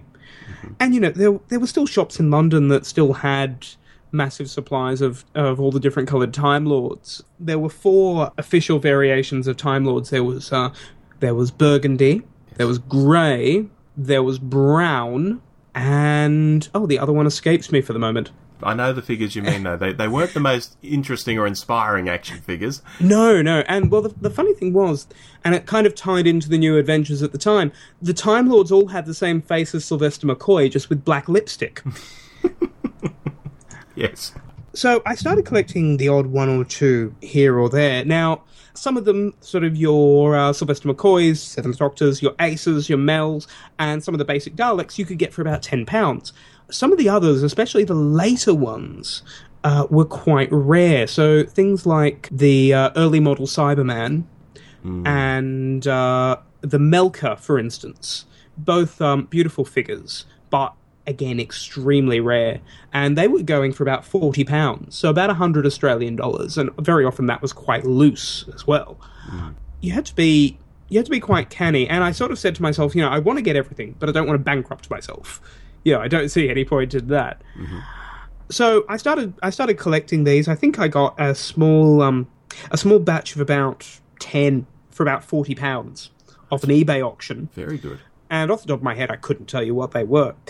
But one night, I was trawling eBay uh, when I was living in the UK, and I came across a Dapol lot. And the asking price was, according to my PayPal records, uh, three hundred pounds. And this lot included the uh, the boxed console room set, we were, which we were discussing earlier, the boxed Daleks the early years set, which contained a um, a regular Dalek, a um, Ranger Scope Dalek from the Chase, a Pyro Flame Dalek from the Daleks Master Plan, and an embryo carrying Dalek from Power of the Daleks. It also contained about 20 loose figures, only uh, 10 of which I had, and these included a boxed early Cyberman figure, which, as I mentioned earlier, went for £40 on its own. Yeah. Now, this lot for £300, I did some research, and at the time, uh, there were only, I think, two other boxed console room sets going, both for £250 on their own. And the early Dalek set was going for £100 on its own. So even before the loose figures, I was about £90 ahead of the deal. Yeah. Now, I seem to recall, I think it was an auction because I had to set an alarm for 4:50 in the morning to be the final bidder on it. We've all been Uh, there. But yes, I know. Uh, but yes, that did lead to me um, to me winning it and it arriving. And I um, I sent you through some photos earlier that I took shortly after it arrived. And uh, p- please feel free to share those on your website or with your listeners. Um, but uh, yeah, and the the set itself is in very good condition. The rotor in the console doesn't go up and down, but it does light up. Mm-hmm. And I'm told that the repair job to get it to go up and down is actually rather simple. I've just never bothered. I was going to say it's interesting um, for listeners out there that the the console does light up and, and does go up and down in, in when it's in you know pristine condition. It, it it can though get stuck and get the wobbles, much like the real prop. which- Exactly, which I find quite funny. And uh, much like the prop of the 70s, it's actually incredibly loud. Mm-hmm. I, ha- I have seen a working one, and um, this may not be true, but I gather that uh, when um, John Nathan Turner was shown the prototype, the company were very worried about how he would react because they'd worked very hard to try to make the motor silent, but they just couldn't. And they said to him, Well, look, we can drop the rising and falling aspect. And he just said, Well, no, we'll just market the sound as being the sound of the TARDIS. it That's sounds JNT. nothing like it. It sounds nothing like it. You, you know, um, some questionable decisions there, that man, but you have to admire his gall. Oh yeah. Definitely. When life gives Um, you lemons, make lemonade. exactly, exactly. But yeah, I do, I do rather adore it, especially seeing as, uh, unfortunately, character options uh, haven't been able to make a uh, a classic series console room set for reasons of cost. You know, basically, um, they, for instance, they molded a, a Bessie. Uh, character options, and it was seen at several toy fairs, but there wasn't enough interest from um, sellers to stock a Bessie, unfortunately. And well, when you look at the Matt Smith era console room, which I also have, there's no sound and lights on that where there previously was for the uh, David Tennant console room. That's my biggest regret. Is when I first moved to the UK, I didn't have um, a lot of room in the place I lived. The Toys R Us was selling the David Tennant console room for twenty pounds Oh, as an end of item, and uh, that that was the week that I bought about twenty action figures. I'll send you that photo as well. please do. It's me. It's me sitting on the ground next to this pile of action figures that's taller than me. But I thought I'll come back and get that next week, and it was gone. It would be. Yeah, it's the way. Yeah. That's what So, happens. and you know those David Tennant sets go for oh at least 150 200 pounds now i haven't looked it makes me cry quite Yeah, frankly Yeah. oh, look, we all have stories like that. I can remember when Toys R Us out here had the uh, the twelve inch Tennant dolls um, wearing the cloth suits and, and so on. They weren't the best likeness or anything. They were something to be played with, and and they were knocking them down and getting them out the door at like about twenty bucks. I think they had the Doctor and Martha, and you know maybe there were some other figures. I think they did a Matt Smith with a beard in the same scale as well, and uh, they got rid of those at crazy prices. I wish I'd just gone and bought like ten of each. You know, Well, I did. I did get, and I hesitate to say lucky because it's a terrible thing. I did get lucky uh, at the closure of the ABC shops, and I am going to miss the ABC shops dreadfully. I did work in several for about five years, and I think it's such a shame that they're going. Um, well, indeed, I think by this point have gone. I think uh, the last one in New South Wales was uh, East Gardens, and yeah, I think that's gone now. But um, I just wandered into the QVB one when it was closing down and picked up the new five-inch Capaldi figures for eight twenty-five each. So I picked up uh, the two I was missing for myself and two for. Uh, Richard from Flight Through Entirety. He has been discussing grinding one down to make it into a John Steed from the Avengers. I, I bought him some Idrises that he's attempting to turn into Sarah Jane Smiths. good luck. He, uh, uh, trust him, he's an architect. Um, yes. Oh, and one other thing about my Dapol collection, yes. And I think it was part of this job lot, and I'm not sure the buyer quite knew what he had. Uh, are you familiar with the Davros story? With the of hands? the Davros figure with the hands. So the the, hands, first yeah. Dav- the first Davros figure that um, that Dapol made uh, had two hands, and of course um, Davros only has one hand, and so the um, most of the Davros figures sold by uh, Dapol have a very hastily chopped off with scissors hand. Later on, they did adjust the mold so it actually was a proper end, but you know, some people have just this very straight edge stump, if you like. Um, For the listeners out there, this was a very cottage industry, tiny Yes. factory. oh god, we Yes, made it a was. mistake. Chop it off with scissors, kind of, kind of thing. It's hard to believe in the days of character options where. I still can't believe the character options classic series figures even exist at all. To be honest, you know, it, it, if you had said to me at seven years old when I was clutching that one-armed Sylvester McCoy Dapol figure, there is going to come a time when this will look terrible. Mm. You will have something much much better, and you'll be able to swap the heads. you know, I, I wouldn't I wouldn't I wouldn't have realised that, but I do have a two-armed Dapol Davros that I got as part of the set because they only realised their mistake once they'd released it, and fans wrote in saying, "You do realise that." this is Um, completely now- wrong. Yeah. Yeah. Not only that, but it came in. Um, it came in the box, so I had the box for it as well. But um, uh, Dapol went through several phases of packaging. There's uh, black packaging, for instance, which has an image of the um, of the character depicted. That was the first round. Um, then there was a rainbow set of packaging, which has the TARDIS and the diamond logo. And finally, there was a resealable clamshell package, uh, which was around uh, the mid 90s, I think, when they were reissuing a lot of stuff, possibly post fire. But uh, yeah, my, my Davros and my early Cyberman both come in this resealable packaging, so you aren't able to take them out of the box. Mind you, I take almost everything out of the box anyway. I don't. I don't hold with this idea of keeping things in boxes for the most part. Very good. Uh, More people should do that, I think. Now, one thing we mentioned earlier, and we and we should come back to it because time is running short. Daleks. They made an awful lot of Daleks, more Daleks probably than I can count. Have you managed to, to track down all the variations?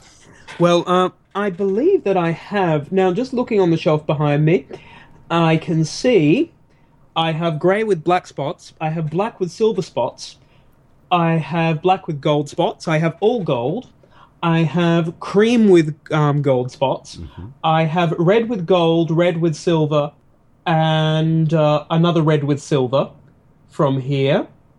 Yeah. I'll be back in a moment. Okay. and Brendan is just going over to his bookshelf and having a look. What else can he find? Okay, I'm back. I have red. w- I have red with black, and I have grey with blue. I also have blue with silver, which is one of the aforementioned special edition ones. Um, so I believe I have the entire base set, if you like. So the ones that were released, the ones that were released separately carded in shops. Uh, having a look here on the uh, RichardWho.com Dapol Project site. Uh, they have a complete listing, and there are some wonderful colours of Dalek. There was a pink Dalek with purple spots for breast cancer awareness. Yes. Uh, there was an all silver Dalek. There was an all black Dalek. There was a red, white, and blue US exclusive Dalek. That was the most bizarre one, I think. Well, you say that, but there was also the uh, green Dalek with uh, with gold dome and red spots released for Christmas, and uh, there were the uh, the glitter Millennium Daleks.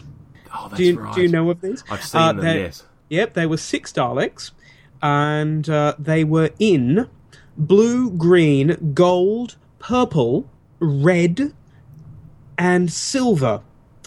Uh, I have the silver and green ones, and uh, they were only two thousand of each produced, and uh, I believe there was a um, yeah, there were proof of purchase coupons on the boxes, and if you mailed those in, you got a special display box for them sent out to you. Nice. Pretty much, I think when they had the fire, the Dalek molds were one of the things that survived or were easy to produce.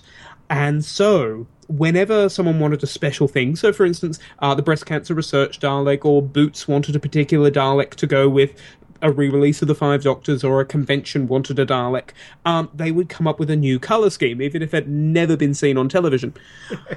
they did produce a couple of uh, Peter Cushing style Daleks, which pretty much just swapped out the plunger for the claw.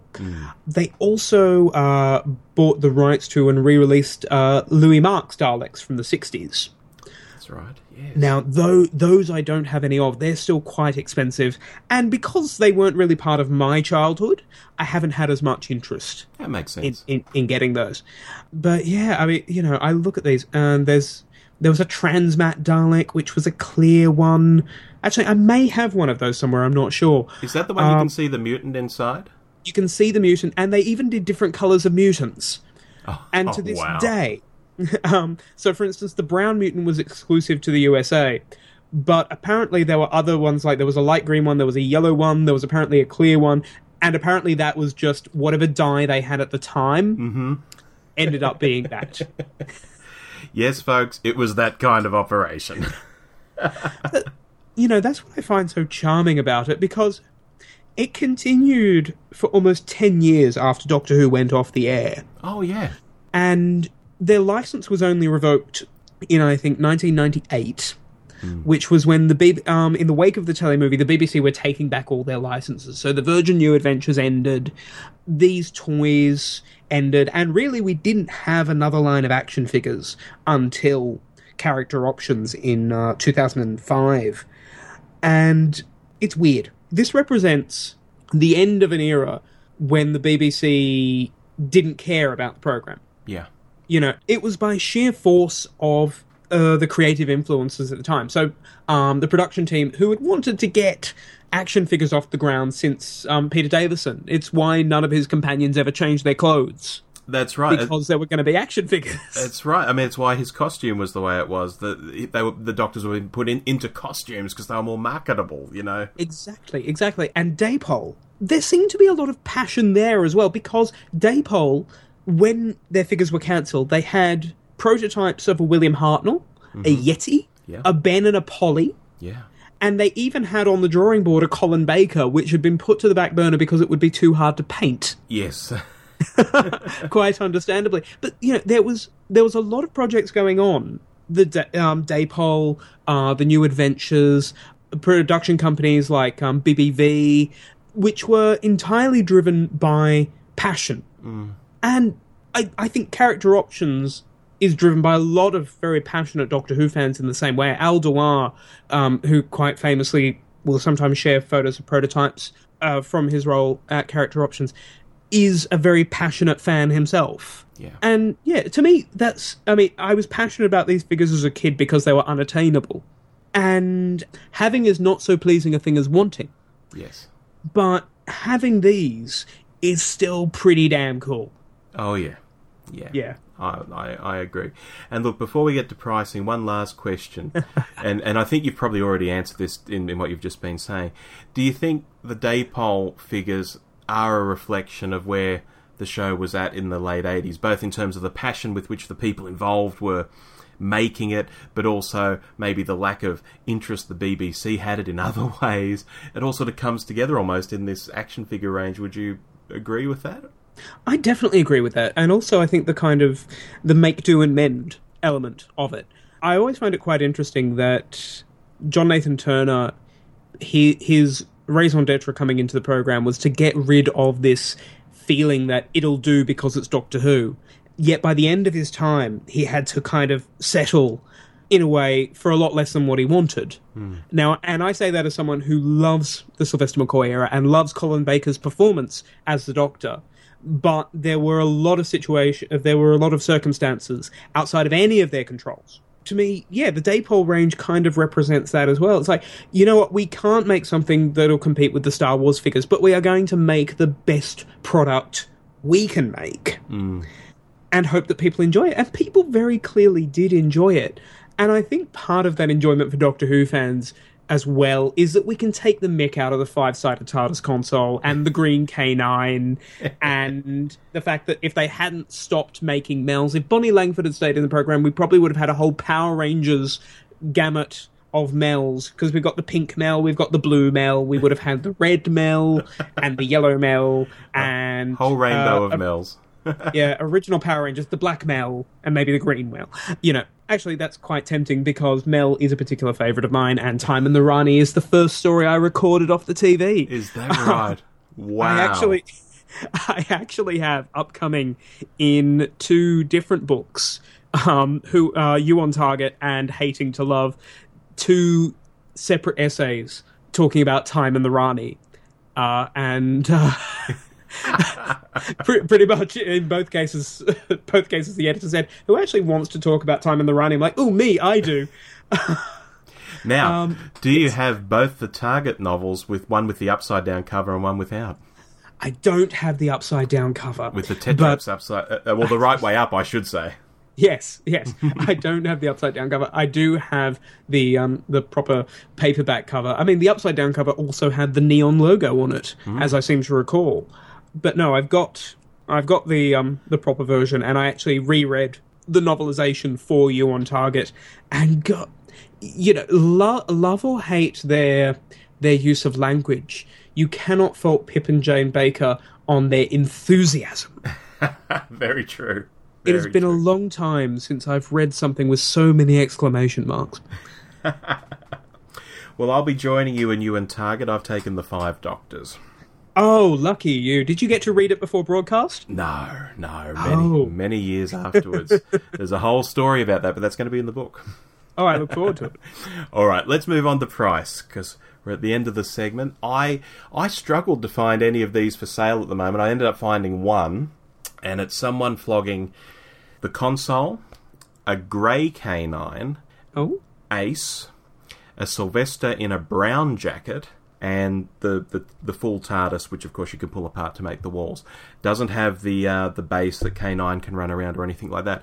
So I'm, I'm wondering if this has been cobbled together out of bits and pieces or something. I'm I'm not too sure. It's in the UK, and they and there's no box at all either. They want 175 pound or about 320 Aussie. goodness. So for you to have something in a box, all the proper figures, the green K9, you know, I think it's appreciated quite well from what you would have paid. Yes, yes, I think so too. And and you want to know something? In all my research, I never found any indication that this was re-released after its initial boxing. So I think I think you're right. I think that is cobbled together. Yeah, yeah, and, and yeah, and I think for the 25th anniversary, it, w- it wouldn't have been. It was it was a one-off, you know. Yeah, that's right. So, look, thank you so much for bringing it in and uh, chatting about it. I think we could have probably cracked on and talked about character options for an hour or two after this, but uh, time being what it is, I think uh, I think that's been a fascinating chat on Dapol. My pleasure. Thank you very much for having me, Rob. Cheers. Welcome to the TARDIS Library, a place to talk comics, novels, audios, and more from the worlds of Doctor Who. Hi, this is Matt Barber. I occasionally appear on the Blue Box podcast with J.R. Southall, Simon Brett, and Lee Rawlings. Rob's accidentally asked me to contribute to his podcast to look at Titan Comics' latest offering, which is a new ongoing Ninth Doctor series written by Cavan Scott uh, with Adriana Melo as the uh, artist. I really like this. It's I didn't think I was going to like it. I've uh, so my my credentials as a, a comic strip critic are fairly limited. Um, my main experience of comic strips are the famous Alan Moore strips, but also the comics in the Doctor Who magazine, Doctor Who Weekly. I, I kind of grew up with those. Um, so this is kind of new and fresh, which is quite exciting. This one features uh, the Ninth Doctor with the Rose and Captain Jack team from around Boom Town. It ties in a lot to that series. There are references to Captain Jack's lost time, uh, which was never never expanded on. Uh, there's references to the Time War as well. So uh, the story starts with them uh, being drawn by a message from um, from Captain Jack, an alternative Captain Jack, sometime during his lost minutes, his lost days, and they're drawn to a planet where the Doctor is bizarrely some sort of celebrity, to the point where there is a Doctor Who fan club. The Doctor Who Appreciation Society exists on this planet. Um, the first alien they encounter is a purple, three-eyed girl who's a member of the Doctor Who Appreciation Society. She's interested in taking selfies with the Doctor, and and also uh, getting autographs and various other things. Then uh, then the story develops. Uh, the Chumblies attack. Chumblies from Galaxy Five, which is very very strange. A really weird collision of of old elements and new elements. Except these aren't the Chumblies we know from Galaxy 5. These are souped up, flying Chumblies, which raises the Doctor's suspicion.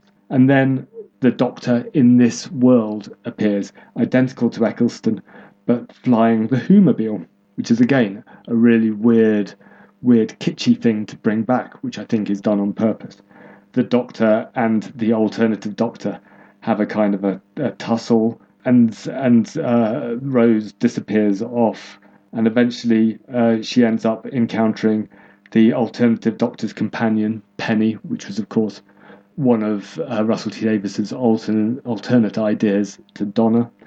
And then the final revelation, which I won't reveal, is Rose is finally threatened by the uh, the true nature of the alternative Doctor. So that, all that sounds quite complicated. That's because it is. It's a very involved story uh, that draws heavily from elements of the past. The, the main things that sprung to my mind were there's clearly a, a, a depiction of Doctor Who fandom in here, which is slightly parodic in the way that it was in both Greatest Show in the Galaxy and Love and Monsters. Um, and like those episodes, it treads a fine line between cruelty and parody, but somehow manages to to stay the right side of that line. It's also quite interesting to see Eccleston's Doctor engaging in this parody of fandom, considering uh, Eccleston clearly prefers to engage in, with individuals uh, from the time he's not frightened of being involved with Doctor Who fans, but he's not engaging with Doctor Who fandom with a big F. Um, so it's it's interesting to to see that happening in a fictional form. What's also interesting for me is this feels like a continuation of Eccleston's series, as if an, an, imagination of what would happen if Eccleston went to, for a second series. This very much feels like series two elements combined with series one. So it takes place on a, an alien planet, which you wouldn't have had in series one. So it feels almost like new earthy, um, but with Eccleston in it. And also, I quite like the way that it develops certain mysteries from the first series that weren't developed in real life or weren't developed for quite a long time. So the reference to the Time War definitely roots it into some sort of broader mythology and references to to Captain Jack's missing time. I I really like that. That made it feel quite grounded to me. Overall, the story moves from revelation to revelation, which is very satisfying. It it doesn't let up. Uh, you never know, quite know where you stand with it. Uh, every time you think you've you've grasped what's going on here, then something happens, like the Whomobile turning up, which is another key moment in this. I mean, it's, a, it's an amazing moment. And also, I think it's a, a comment on, or it could be perceived as a comment on, how things are brought back from the original series and souped up. So the the Chumblies, for instance, are very much like you would you would see with the, the, the Flying Daleks or even the New Paradigm Daleks being brought back, souped up, but in this case, it happens in the fictional world, and the Doctor doesn't recognize. The Doctor recognizes there's something wrong with them. With the Whomobile, the concept is so kitschy and so ridiculous from from its original appearance that to see it reintroduced almost suggests that they're they're parodying the the introduction in the second series of things like K9, I think. But as I say, the the story the story really propels you forward because of these twists. I also thought I also quite liked the way that it's clearly building up a, a bigger story. So there are references to things that have happened unseen in the past, and also broader things to for the future. So it's building up a very new series story arc, which I find quite quite satisfying. There's also obviously uh, nods to to what ifs. So um, so with Penny, uh, there's also quite a nice a nice subtle reference to to Genesis of the Daleks through some of the dialogue. In terms of how it looks, it's it's strange. I don't get much of a sense of of the world this takes place in the alien world. There are no sort of wide panning, the wide panning shots. That would be a film thing, but but long shots. It's all very close up. And again, I, I get the feeling this is a bit like you would see in the in the television series. This is an alien planet as you would see in that first series. So effectively, filmed on location in Cardiff with close ups of buildings and everybody just saying this is an alien planet with the occasional alien walking past. So it's it's almost frightened to give you a, a wide shot, which actually I, I don't mind so much because I, I quite like the feeling that it's actually grounding you with with this kind of reference to the series and reference to the style and look of the series. The likenesses are really good and they're to my taste, so they're quite realistic. They they aren't very stylized.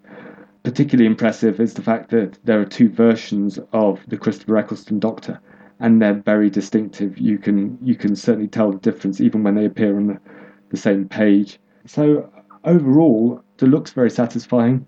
Uh, the twist at the end, the cliffhanger, was was very well done and does make me want to to carry on and and read the next one. I'm and as I said, I'm I'm really impressed with the way it takes the Russell T Davies burgeoning connections with the original series, and it kind of tweaks them and expands on them, and in some ways satirizes them. And I I think that's that's exactly what these these kind of these kind of texts should do, these comics that are written after the event should do. I think they should both um, provide a commentary on the series, but also a reflection of the series. So overall, I'm very impressed, and I'm looking forward to the next instalment. Hello, I'm back. Finally, I am here to do some reviews. I'm catching up because my social life got ahead of me last month. So, yeah, I'm Lex. I'm going to be doing the 11th Doctor comic reviews on issue 2.6 and 2.7. Alright, so 2.6 we had um, Rob Williams and Si Spurrier for the writers. And for the artists, we had Warren Pleece, and the colorist was Hi Fi, the letterer was Comicraft, to get you an idea if you are familiar with these people. So there you have it. I feel like I always do an awful job introducing these comics, so cheers to self improvement. Okay, so here we go. I'm just going to read aloud the previously section, like the previously ellipses, um, in the section of the comic to you guys because I don't remember the issue before 2.6 very well. Um, so here we go, alright? This is for you and me. The overcast blame the doctor for the death of their people and hired the then and the now, a temporal bounty hunter, to punish him, unable to shake this impossible tail. This is true, it is rather impossible. It's been a couple issues now that this temporal bounty hunter has been chasing them down. And by a couple, I mean at least three. It's, it's quite a long chase. So, yes, unable to shake this impossible tail, the doctor, Alice and their unlikely passengers ventured to worlds devastated by the Time War to try and prove his innocence. Yay! But when a lone white pillar keeps cropping up, this time as the emblem of a renegade faction of Sontarans at war with their own kind, uh, the doctor believes he knows who framed him. Dot dot dot. Someone masterful. Um, and the master is italicized. As such, he's going to need the help of a dear old friend, Professor River Song! Exclamation point. He just has to break her out of prison first. Dot dot dot. Okay, so here we go. Here is River Song. She's right there on the first page, um, a big picture of her. Except, guess what? it's not really her at the same time because on the next page over, they've drawn someone completely different. It's this maybe like she could be 80 years old um, and her hair color is wrong. It's this light brown. Um, really, it looks nothing like her at all, and it's disturbing. It does get better though. Maybe in the the, the next two pages after. No, it's the next page.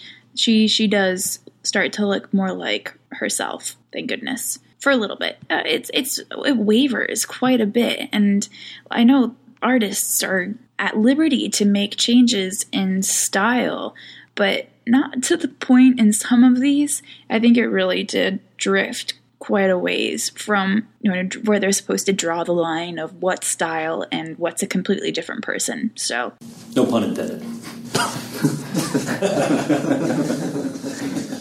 um, yeah, moving on to what is actually going on in the story the breakout of the prison that the, the they spoke about in the previously section takes about let's see one two three four i'll say five pages it's actually pretty darn easy. They kind of built up for a very simple escape because all they do is use the doctor's sonic screwdriver. Although it does look like somebody um, shot some tranquilizing darts into the guards, but it's never shown who does it. Unless it was done in the previous issue, but I don't think so. They just kind of have a, a slide of the TARDIS taking off and two guards with darts in their necks. So odd. Moving on, another odd thing that happens River um, says this line Go on, do it for me. You know you want to, she says. And the doctor gives her this look that's like, it's kind of creepy for the doctor to give not just River, but anyone really. Like, yeah, I know you do want me to. It's um kind of like the doctor acting like some kind of player, like or flirty or something, just along the lines that's just not right. The the doctor doesn't flirt like that with River. Doesn't give her looks like that. And this thing that River wants the doctor to do, flirtatiously wants to do, I should say, is snap his fingers to open up the TARDIS door. And honestly, since when has River even liked the Doctor doing that? If anything, I think she would roll her eyes, or I don't ever remember that being an inside joke between them. So I guess, what am I on? Like, complaint number 10? Ugh, it really isn't that bad um, I should move on into the storyline. So, the reason, the next part they go into is the reason as to why the doctor needs the help of an old friend. Um, River's Song, of course, has the journal of everything that has happened in the doctor's past or future, um, and he needs her help to explain what's going on because he has no memory of ever committing genocide. Yeah, he doesn't have any memory of committing genocide, and he doesn't have any memory of meeting the squire actually either. So that's another character. In case you're not familiar, the squire is um, a character that they just kind of picked up, who apparently was a, an old companion of the doctor, but the doctor has no memory of this squire, and unfortunately, neither does the squire. She has no memory of herself at all just kind of a general knowledge that she was a companion of the doctor. So it's it's interesting. I like the plot, and I love that River Song is back, and I think they do a pretty good job with getting their personalities, or actually, instead, I should say attitudes. I think they project their attitudes, sort of their their swag, their charms well. It felt like River and the Doctor, even if, as I'm about to get into, I disagreed with what they said. For instance, they have this intimate moment where River's song is trying to comfort the doctor in his state of uncertainty. You know, it, is somewhat unnerving to be accused of genocide and to have a companion that you just don't remember. And he's asking to look inside the journal, and River's song comforts him, which is great, except for the way that she does it. So I just went from positive to negative again. She goes through this speech of how, I'll just read it aloud. She says, Doctor, holding up her TARDIS journal, I have read this book cover to cover many times, and here's what I know for a fact. Whatever this crime you are supposed to have committed is, you did not commit it. You've allowed yourself to be weakened by doubt when your usual language is certainty. So, if you do need to see how the path ahead is mapped out, dot dot dot, big slide of their heads close together, the doctor in a painful, mournful uh, state of mind, holding the book in his hand. The real reason you came to me? Question mark. You needed to see someone who knows you, who will look you in the eye and tell you that you're good. Read it if you have to but I'll miss the smartest man in the room unraveling his mysteries. There ends that scene. Okay, so many problems with this. Because it's becoming a pattern now that the writers have this fixation on the 11th Doctor being a know it all. A pompous, arrogant, big headed know it all who prioritizes being certain over actually being honest about the situation honest about his level of knowledge and understanding of the situation. Um, it's incredible. They do this quite frequently. I wish they would stop. I hate that they are framing the doctor, like not only framing the doctor in this way, but also, um, here I go again. It's so easy to visualize the cranky old lady I'm going to become one day. You know, there are little kids that are reading these comics that are going to be molded by this type of values setting that if you're going to be a good person, you should be like the doctor and be confident even though you have no idea what's going on. Prioritize, prioritizing confidence over honest assessment of life. It is a bad idea. And another reason why I hate it so much this is River Song we're talking about, an extremely important character, and they have her saying this line and actually making her literally in the drawing turning her back to the doctor, kind of shaming him for just wanting to look in the book to making sure, shaming him for his uncertainty. That is what she's doing, actually turning her back on him, kind of jeopardizing their entire relationship in some way. You know, like the, the value of their relationship putting kind of threatening it that way this ultimatum in some ways. It's so wrong. And i don't think this line that she gives also the words that she said read it if you have to but i'll miss the smartest man in the room. Since when has river song called him the smartest man in the room never she'll probably be saying the opposite that he's the goofiest stupidest man in the room who puts the brakes on when the tardis is leaving you know that kind of thing Maybe not stupidest, but you get the point. This would never happen. These are not the values of the Doctor and River Song that I know from the television show that I obsess over. I just do not recognize these characters. Nope. They are imposters! It's okay that River Song is trying to boost his confidence, though. I do appreciate the intimacy and general love being transmitted. That is not the right word. Is love transmitted? Whatever's going on between these two characters that are definitely not my river song and the doctor but they're sort of trying to be anyways. I appreciate it. It kind of almost works. Okay i am taking way too long on this. Moving on to 2.7 almost oh oh i forgot to talk about one scene though they're in some kind of old office of the Doctor in issue 2.6 that is worth taking a look at. It's so great because of all the uh, throwbacks to the fourth Doctor put in here. I think they're trying to sort of uh, advertise, I think, I guess would be the word, for the fourth Doctor comic that is now out. Uh, River Song puts on the Fourth Doctor's hat and scarf, and the Doctor offers them a jelly baby, and Alice is like, What's the best before date on these? holding her stomach. Uh, doctor, don't know, late 70s? Should be fine. Right. Oh, and then there's this uh, page here the fourth doctor has written to himself in red crayon Doctor, don't go here because you left it here and it gets you there. Got it? Good. Written like a child. I love it. Yeah, it's quirky and fun and makes you probably nostalgic for the fourth doctor if you're familiar with that. I actually am not yet. I've just started the third doctor though. I'm kind of almost there.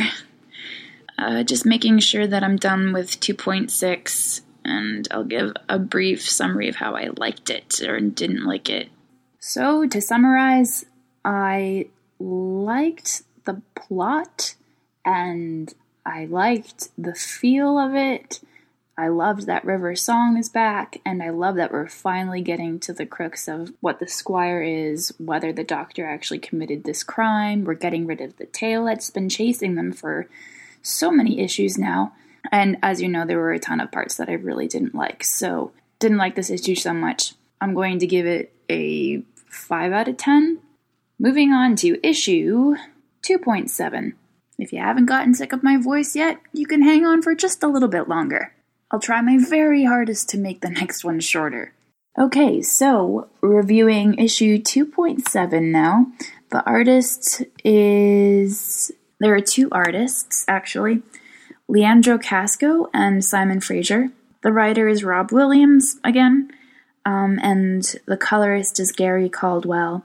The letterer is Richard Starkings, and Comicraft's Jimmy Betancourt. And this issue is very different than 2.6. Very different indeed. First of all, River Song, she's still here, which is awesome. River Song has blonde hair this time, not light brown. Uh, they've again chose a coloring for her that really doesn't make sense to me. I associate her, and I think everybody else does, with like a gingery kind of red hair. Yeah, it's blondish, but no, it's not the blonde that they have here. She's Goldilocks. And another aesthetic change to a character that has previously had very little aesthetic added to her is the Squire. She's beautiful in this issue. They've given her these pretty pink lips. They're luscious. They're like this, like, I don't know how to describe this pink. It is a pretty pink, basically. The prettiest pink. And her eyes, very, very, very blue. Not to mention, nobody in this issue has pupils, which is odd. Um, but yeah, the the squire used to look like this crazy old ragged lady, and now she's gorgeous for some reason. Maybe it's because she kind of saves the day, and they figure people that save the day deserve to look pretty. I don't know. That makes no sense. Carrying on, the point of this issue is basically to explore the the prison planet that I mentioned in the previous review the actual prison planet is the doctor couldn't remember what it was called obviously because he erased it from his memory and i guess he has some parts of it he goes through a couple of possible names one of them being skegness and just by chance i thought it was worth looking up and skegness is a real place. The first name that the doctor comes up with for the name of this planet is skegness. Skegness is a seaside town and civil parish in the East Lindsey district of Lincolnshire, England, located on the, I'm probably not even saying these names right, Lincolnshire coast of the North Sea, 43 miles east of blah blah blah. Okay, yeah, so it's a real place. I don't know if this is some kind of British joke. Is Skegness not a nice place? Anyways, what the doctor meant to say was Shada. And they have this nice illustration of what look like Sith Lords. Hello, Star Wars. And from far away, the prison planet looks like a Death Star. If you ask me, that, my friends, is a Death Star. We've got Star Wars references in this issue. If you're interested, check it out. I think we have some Star Wars fans. A running sequence ensues after the realization of the planet name. The security of the planet realizes that the Doctor and his crew are not supposed to be there, and they have to make a run for it. I'll just start summarizing now. I really liked this issue, which is nice to say after the last one. Not only are the characters really well drawn, their expressions are wonderful. The details in them, they, they really do portray emotion, and the action poses that they're in are very accurate. They have a lot of movement. You can feel the movement and the emotion. You really can. And apart from what I said about River's hair being the wrong color, overall the coloring is excellent. Like at one point, I'm looking at a picture right now. There's a, a little slide of a box, an illustration of the doctor holding up a sonic screwdriver, and the light from it is shining up on his face, and it illuminates just him, and the rest of the characters are all in the black shadowy darkness behind him. And like just an example, the coloring is really superb in this one. I like the artistry so much, even though even if they don't have pupils, uh, which by the way I think is a really cool style move.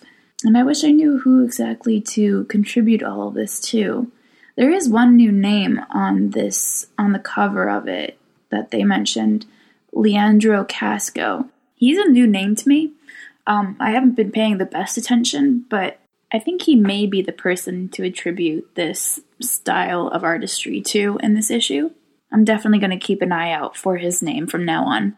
I really liked the artistry in this episode and the expressions.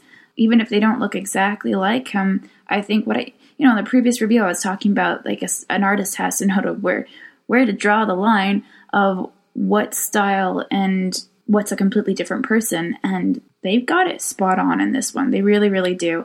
Even Alice, who has always had sort of an amorphic facial identity, I really like what they did with her in this one. It feels like an Alice and it looks more like a person, you know, like a real person, even if it is sort of a minimalistic comic style. It somehow comes across. So I think my praise should probably end there before I get too long. So, like in the previous issue, there's quite a lot of reference to the past going on.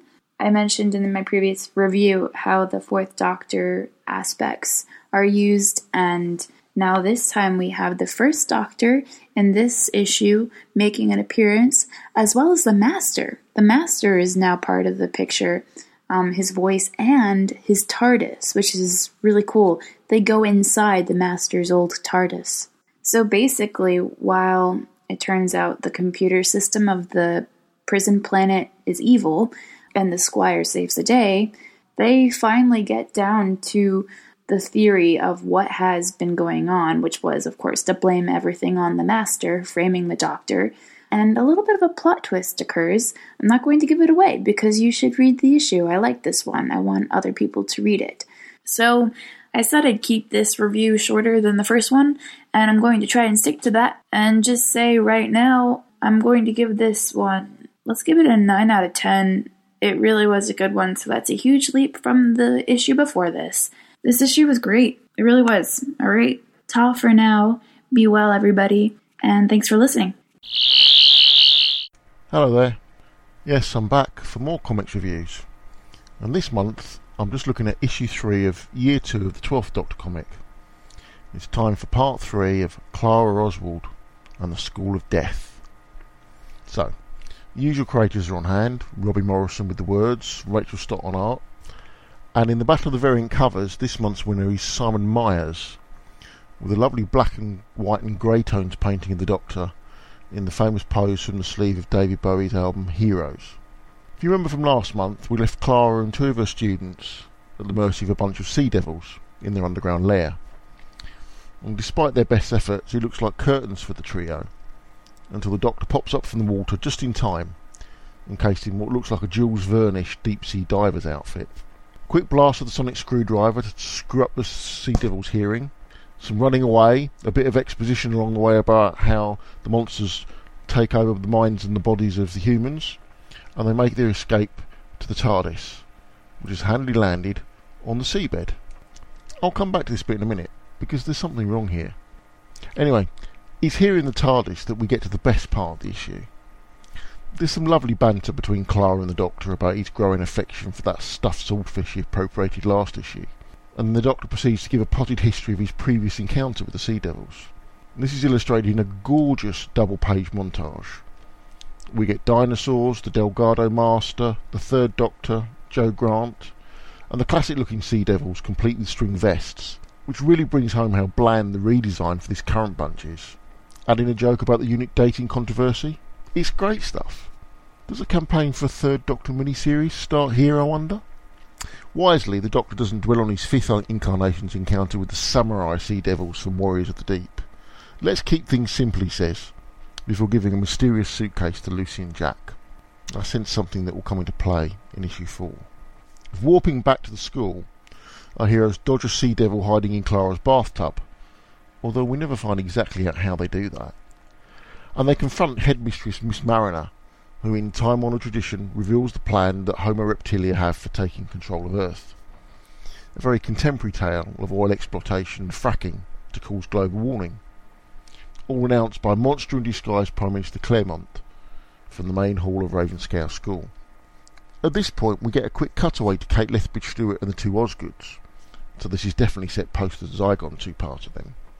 But at least I have to assume it's them from the Tower of London shot, was they look nothing like the actors who played the roles. It's a real shame. So, how to defeat this dastardly plan? Well, the Doctor uses the sonic shades to set off the sprinklers of the school, and when the human hybrid sea devils get wet, they reveal their true selves. But, hang on a minute, isn't this a huge flaw in their plan? If they change when they get wet, why have they decided to invade a country when it rains most of the time? Let alone start in the north of Scotland where it's practically a way of life. Plus, five minutes ago the Doctor used his sonic screwdriver to escape, which, at least in the continuity, we know he lost to Davros. And now he's using the shades. It's a glaring continuity error in the middle of the plot. Still, at least it looks like the shades are broken, as the transformed Miss Mariner clocks the Doctor one across the jaw and commands the Sea Devils and their technology to arise from the depths. To be concluded. So things are moving quite briskly along this issue. I've no complaints about the Doctor being sidelined this time. He's front and centre in the thick of it, and once again he gets all the best lines, which is as it should be. I do make special mention about his facial expressions. For those comics fans out there who may fondly recall the Justice League of the 1980s, there was an artist called Kevin Maguire who is synonymous with those comics, especially because of the huge range of facial expressions he gave to the characters. Well, I think at times that Rachel Stott comes close to matching him with the depictions of the Doctor in this issue. It really adds to the portrayal of the Doctor's character, and I think her art has definitely improved after the last three issues. Story wise, well, it's still a bit of a by the numbers monster plot, but maybe something unexpected will happen in the final part, and that will really surprise me. I must admit, I am looking forward to finding out. Right, bit of a short one from me this time. More next month, when hopefully I'll have a review of issue 2 of the Fourth Doctor miniseries, as well as the concluding part of this storyline. Bye for now.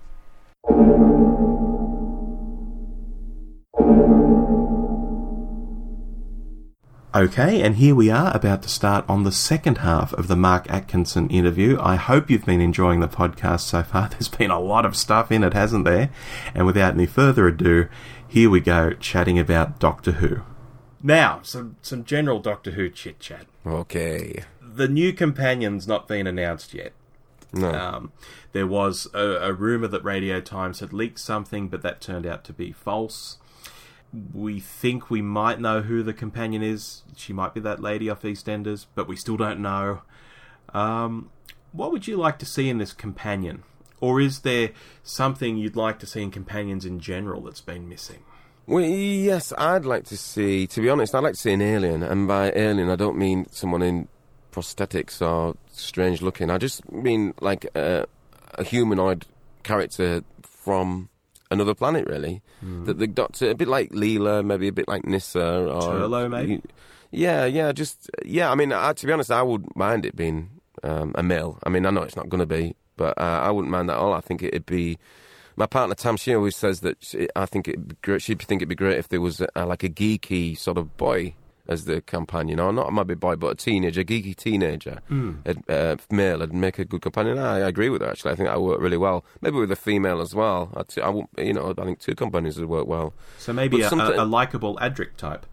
Yeah, yeah, yeah, but not Adric. yes, Not Adric. no, but not Adric. But but the the geeky boy from Earth, but then a female from another world. Because I think it'd be really interesting for the Doctor to introduce a companion to our world, and so you could see the wonder of our world through their eyes, and have Mm. that sort of interplay. Just something different. Because I think they've it's tended to repeat the same thing. It's always a contemporary woman from our time.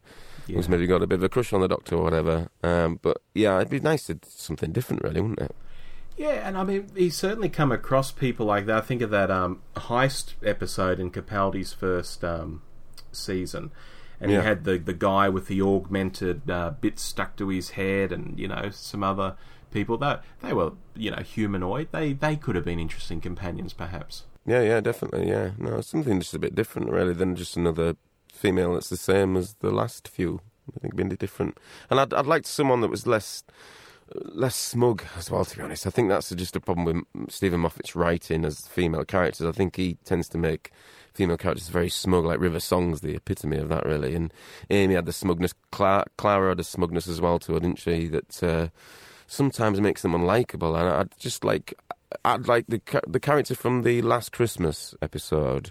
You know, the really I can't remember her name, but the A lot of people would like her. I think. I've- yeah, she was great because she was she was normal. You know what I mean? She had a normal quality to her, a likable sort of quality that you could, you know, relate to. Really, someone like that. If they're going to go for an Earth companion, I'd just like someone that was like that, that was more like normal, that wasn't full of themselves all the time. That was a bit unsure. you know that sort of thing. I think that'd make a nice difference, really. Like uh, Linda with a Y from Eccleston's first season. Yeah, yeah, she was good, wasn't she? Yeah, she got blown up. Yeah, Um, yeah didn't last long. Yeah, no, I, I agree. You know, and it was a shame about Clara because I, I hadn't liked Amy Pond at all. No, I didn't know. I, I mean, she had her moments. There were some episodes, and in fact, Amy's Choice or the girl who uh, waited, um, brilliant. Yeah. And, and they're very Yeah. Amy centric episodes.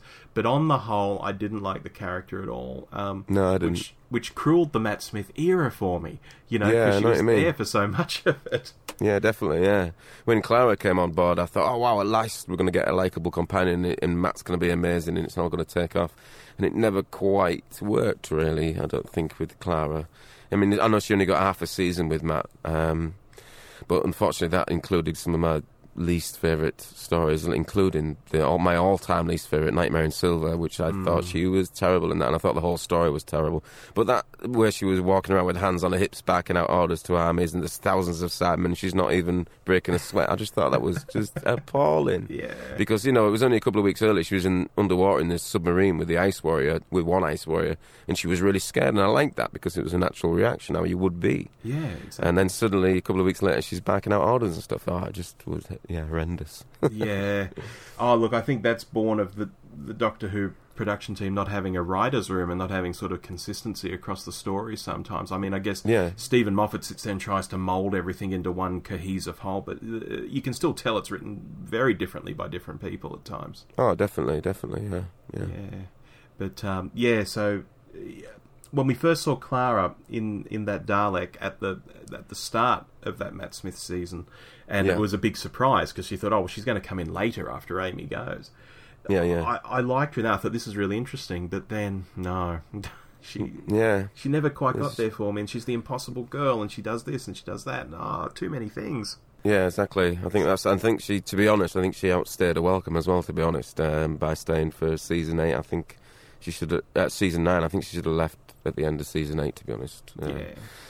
Mm. Well, she had that perfect way to get out. You know, she's an old woman. She's had a good life. Perfect. Yeah. Okay, let's leave it there. But no, they had to bring it back. I know. I think I think that um, Steven Moffat thought that the audience loved Clara as much as he obviously did, Mm. and I don't think that was quite the case. Uh, I know that, I know she's got a lot of fans out there, um, and I didn't dislike her. And nothing against Jenna Coleman at all. I think she's a beautiful woman and uh, and a good actress. Agreed. But the, just yeah, but the lines she was given sometimes and the characters she was given to play, I just it just it's like you set your teeth on edge in ways sometimes. All right, moving on. Will Capaldi leave after this coming series? It seemed to be Yes. a. Oh, okay. well, I'll stop asking the question then. no, no, carry on.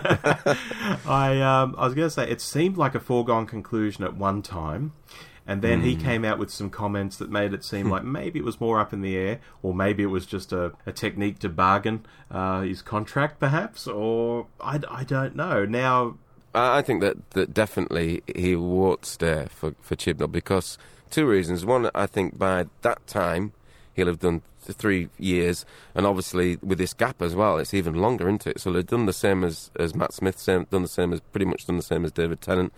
And I think that both the BBC and Chibnall will want to start again with a fresh Doctor. They're going to try and pull back some of the viewers that it seems to have lost a little bit.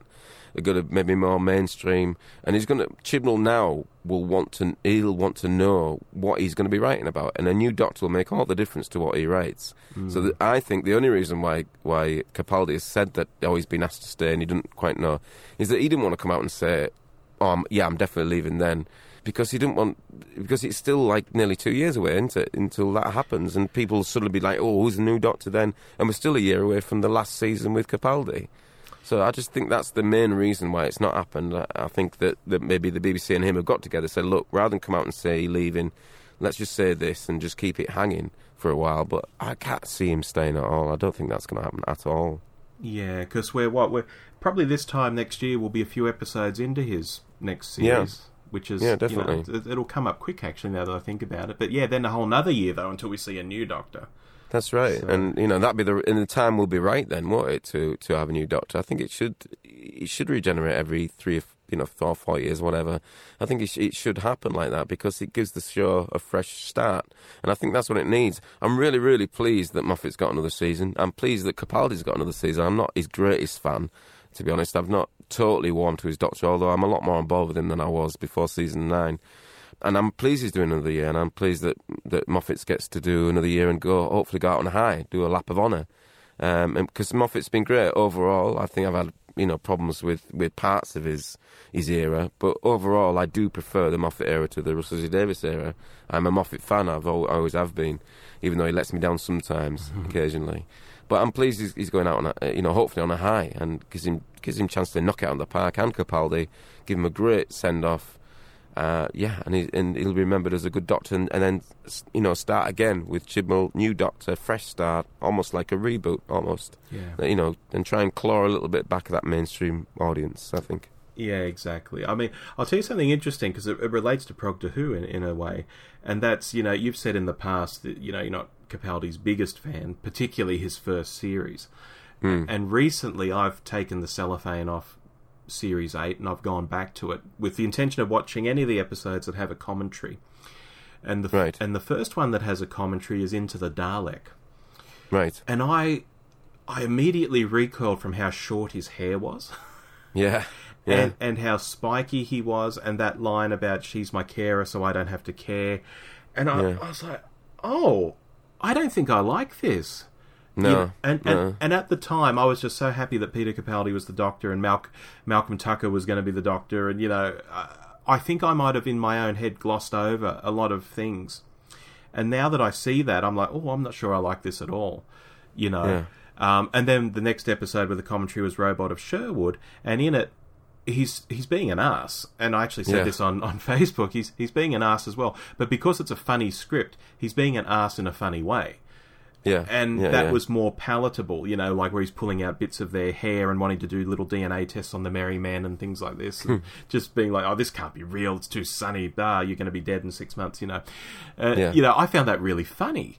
And so Yeah. uh, it's not that I dislike Capaldi. I think Capaldi is fantastic, and there are still episodes in that first series I like. But I can now see when I couldn't see back in Series 8 where you're coming from about him being spiky and maybe a bit non-doctory because I Very. I thought, oh, oh, yeah. I don't remember feeling Yeah. like this when I first saw that.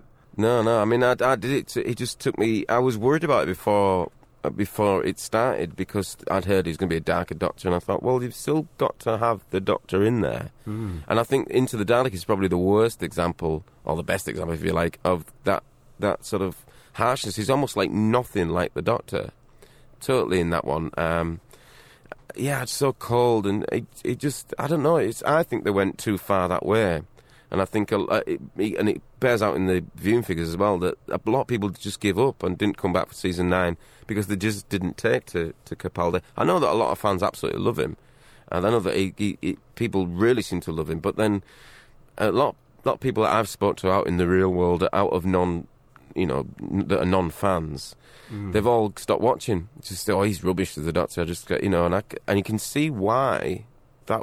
I can see totally why that would be the case. I mean, I stuck with it obviously because I'm a huge Doctor Who fan and I love it no matter what. Yeah. But he was almost like nothing like the Doctor in a lot of the, the stories. I, I think anyway, and. And Into the Dalek was probably the worst one for that as well, because yeah, it's just too too spiky. I think they went too much that way. I think he's pulled it back in season nine, and you get a lot more Doctorish in season nine, apart from the playing of the guitar. But, uh, but yes, I should like that really, shouldn't I? But I just detested it. I detested I it. know. I've seen many comments from you about it. Oh dear, yes, it upset me greatly. That scene when he comes on in uh, the first one, the Dalek one, when he comes on riding a tank and playing guitar, that was the one of the worst scenes I've ever seen in my life. I literally had my head in my hands. I just couldn't believe it. I thought this is terrible. Yeah. Well, you know, um, J.R. Southall on a recent Blue Box was riffing, and he came up with this idea on the spot that the Capaldi Doctor is saying he's going to die at, at the start of that episode, and he's acting like a buffoon. is it's because he's trying to attract the Time Lord's attention, perhaps, that he is about to die and go into the um, confession dial. Yeah. And so JR came up with this theory, and I, I don't know how you might feel about this. It's just popped into my head now as well. That maybe he's he's acting like that just to get attention, just to draw the Time Lord's attention onto him. Well, it, yeah, well, it worked in a way, but uh, no, yeah. I mean, I think even Matt Smith, I, I think, would have struggled to pull that scene off. I think he'd have probably been able to do it a little bit better. even though he probably can't play guitar and Capaldi plays guitar. But I, I don't know. I, d- it just I don't know. It just didn't work for me at all. I didn't mind the moments when you saw him like noodling melancholily, you know, in the TARDIS. I didn't mind that at all. That was like the, the second Doctor playing his recorder just thoughtfully. Or in the cafe uh, or the cantina at the end, yeah. Yeah, I didn't mind that really because it was much more subtle and it was just an expression of, of emotion. Whereas just doing it like you know he's having a midlife crisis and stuff, I don't know. It just didn't work for me at all. I, I really disliked that first episode. That was my least favourite of season nine. Actually, was the opener, Magician's Apprentice. I just just didn't do it for me at all. I was so disappointed in it. Yeah, I, I've got to say I wasn't into the costume. You know, with the hoodie and uh, No, no. oh, what's going on? You know? Yeah, exactly. But by the end of the season, when he tem- he gets the velvet jacket and everything, and he's suddenly there. You go. It's like in Hell Bent. It was the pretty much the moment I, I thought, wow, there you go. He's the Doctor. That's it. He's got it there. Yeah. And um, under the under the lake, that's the first one into it of the two part. Yeah, under the lake Mm-hmm. was another episode where I suddenly thought, wow, there you go. He's, he was great as the Doctor in that. Yeah. Um, he just he just clicked, and uh, I was waiting for that moment to happen. And for me, because I know that a lot of people loved him straight away, but for me, it took till then for for me to sort of go, okay, there you go. I'm, I'm sort of on board really now. Yeah. Well, it does bode well for the third series. You know, if he keeps that velvet jacket, he keeps his hair big, and uh, he's Hmm. got a new companion who's not going to be smug and not going to be the girl who knows everything, and so on. And Yeah. and then you've got a guy show running it who has nothing to lose because he's told all these stories. This is just a victory lap, as we were saying earlier. Yeah, definitely. Uh, it, it bodes very well for his third series, actually. Yeah, definitely. No, I'm looking forward to it. I can't wait. You know, and it's it's nice that that Moffat's got another year as well to you know just see see what he does with it. Really, um, I'm excited about it. Uh, I'm I think if the Moffat era had ended with Wedding the River Song, I think I'd been really disappointed. Mm. To be uh, to be honest, and Hell Bent, I was a little bit disappointed. Hell Bent because it all became about Clara again. Yeah. true. And um, yeah, and it was like a cop out. Oh, she's alive. Yeah, just well, you just expected it really. Even though on in retrospect it wasn't terrible, but it was just a bit of a disappointment really because I thought Moffat had mm, you know grander idea in place for Gallifrey than than than that really. Mm. So um, yeah, I'm hoping he gets a chance to, to finish on a high because he's an amazing writer, and I think he'll be he'll be missed really. But I'm looking forward to see what Chris Chibnall does with it. Yeah, look, I'm wondering if in this final series he's got something to do with Rassilon up his sleeve. Because how, how do you get rid of Rassilon that easily? Oh, I don't know. That was just mad, wasn't it? Just yeah, the, I didn't like all that. That um, you know when he was wouldn't even speak to them and all that sort of stuff. It's just it's just like over the top dramatic for you know. It just didn't make much sense, really, did it? No, no. It looked lovely though. Great, great direction. It looked lovely. All right, we've we've touched on this briefly, but you're you're looking forward to the Chibnall era, though.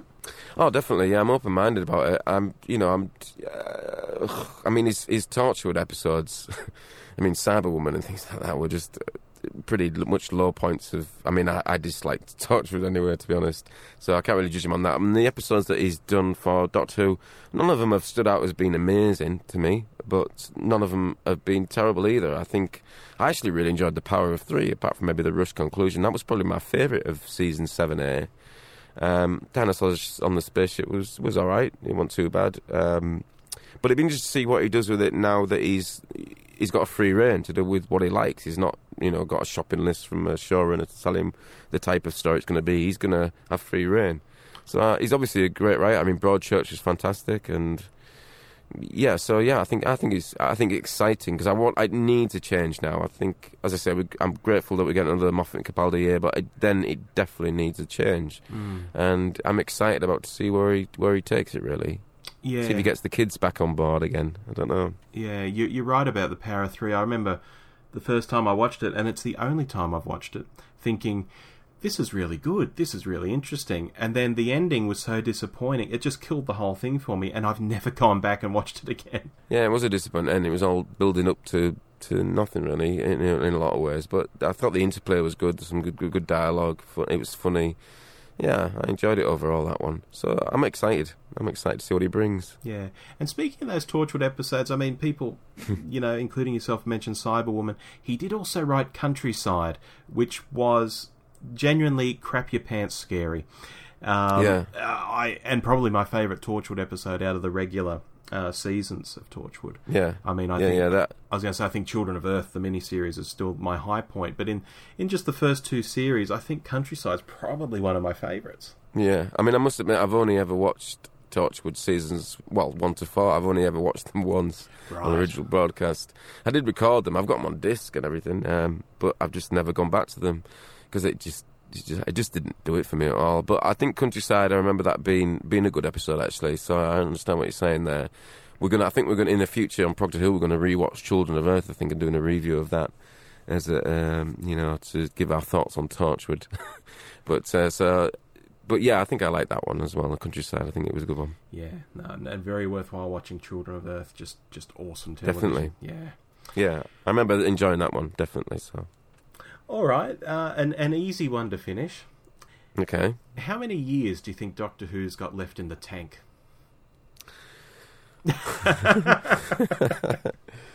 I think to be honest that D- Doctor Who will keep going as long as there's humans to enjoy it. To be honest, I think that's the way that I would describe that. I, I can't see it ever ending. Okay. I think that the the potential of it, the fan base, everything of it. It's a show that, as we know, can be anything. It's it's got s- limitless stories, literally, because it can be anywhere in time and space. It can go. That's why it's lasted so long. That's why there's all these offshoots, all these audio dramas, all these books of different stories, mm. because it's in, in, inextinguishable. I would say the whole story potential.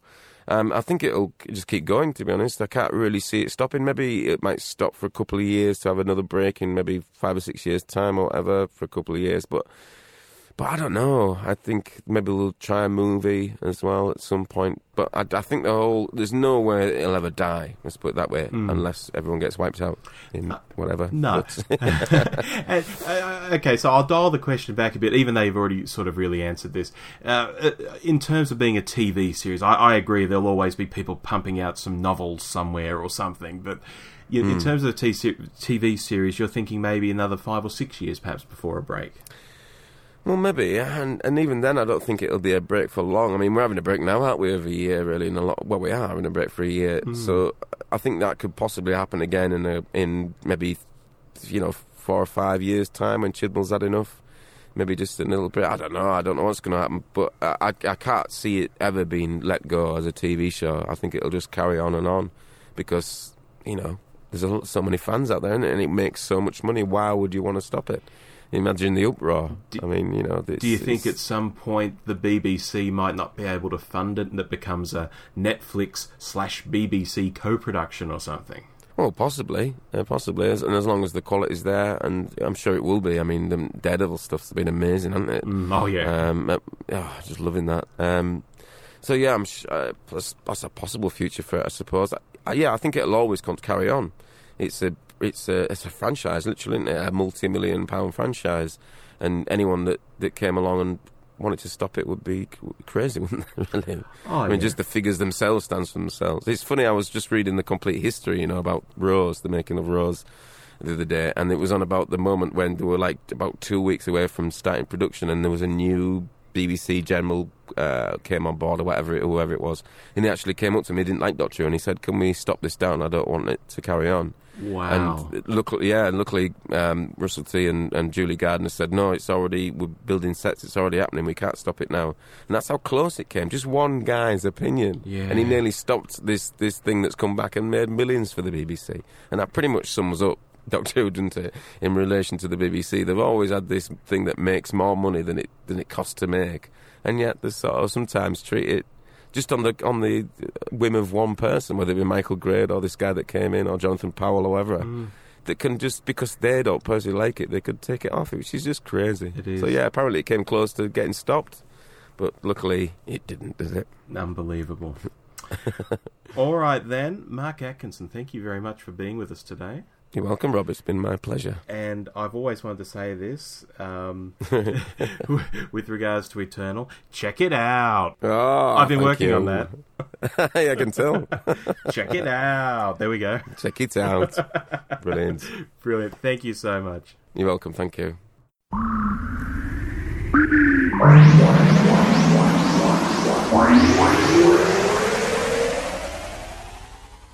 Well, here we are at the end of the fourth Doctor Who show. My thanks as always to the team of Iain and Bob and Jim and Lex and our newcomer Matt and of course Kevin and also to our guests Mark Atkinson and Brendan Jones. I hope you've enjoyed the show. Normally I'd chat about something here at the end, but I have something uh, a bit different, a bit special.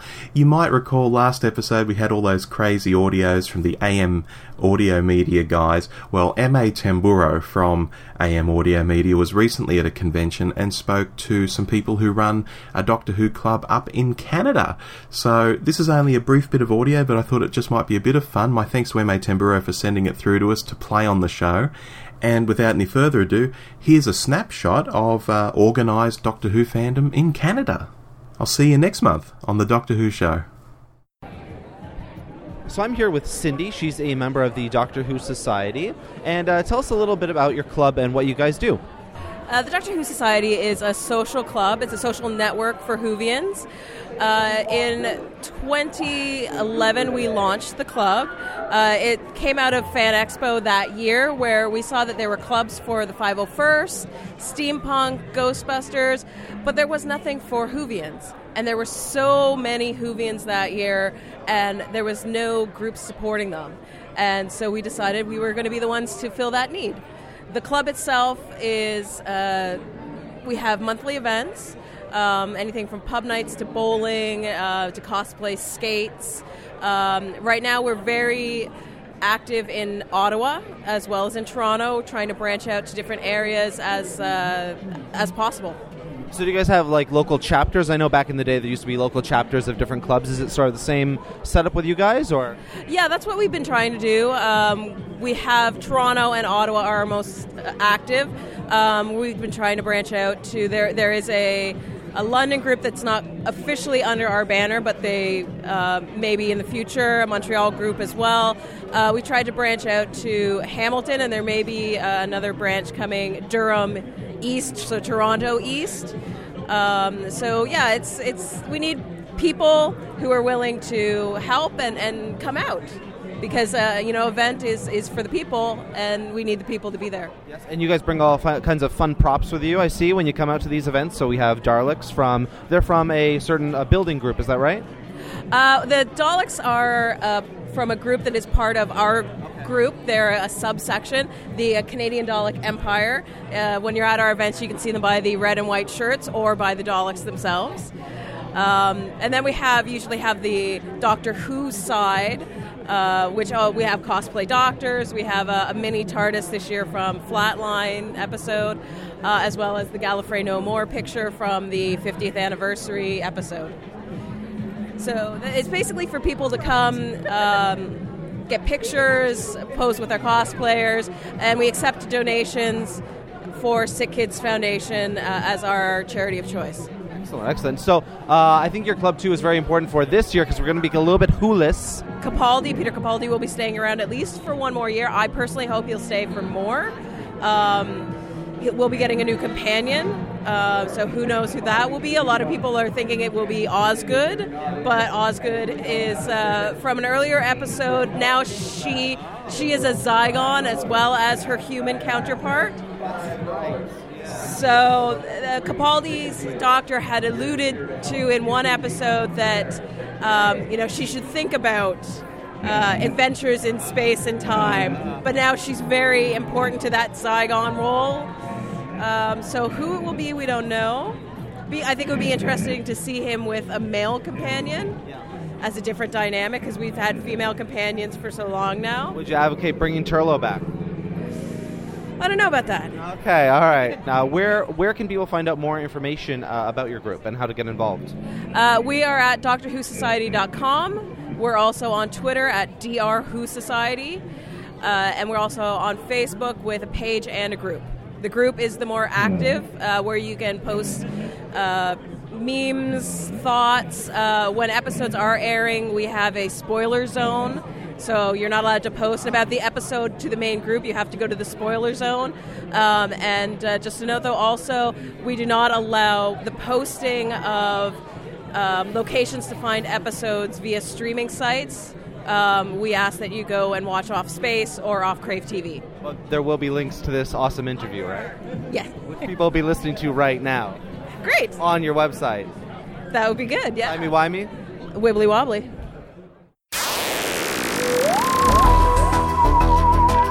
You've been listening to The Doctor Who Show, the podcast where too much Doctor Who is barely enough. Subscribe to us on iTunes or listen through the website at www.thedwshow.net. Write to us at hello at thedwshow.net or send us a quickie on Twitter at The DW Show. Facebook.com forward slash The DW Show is also a good place to find us if you're so inclined. Our version of the Doctor Who theme arranged by George Locke. Look him up on YouTube, folks. This podcast is intended for entertainment and informational purposes only. Doctor Who, all names and sounds, and any other related items are trademarks and or copyrights of the BBC.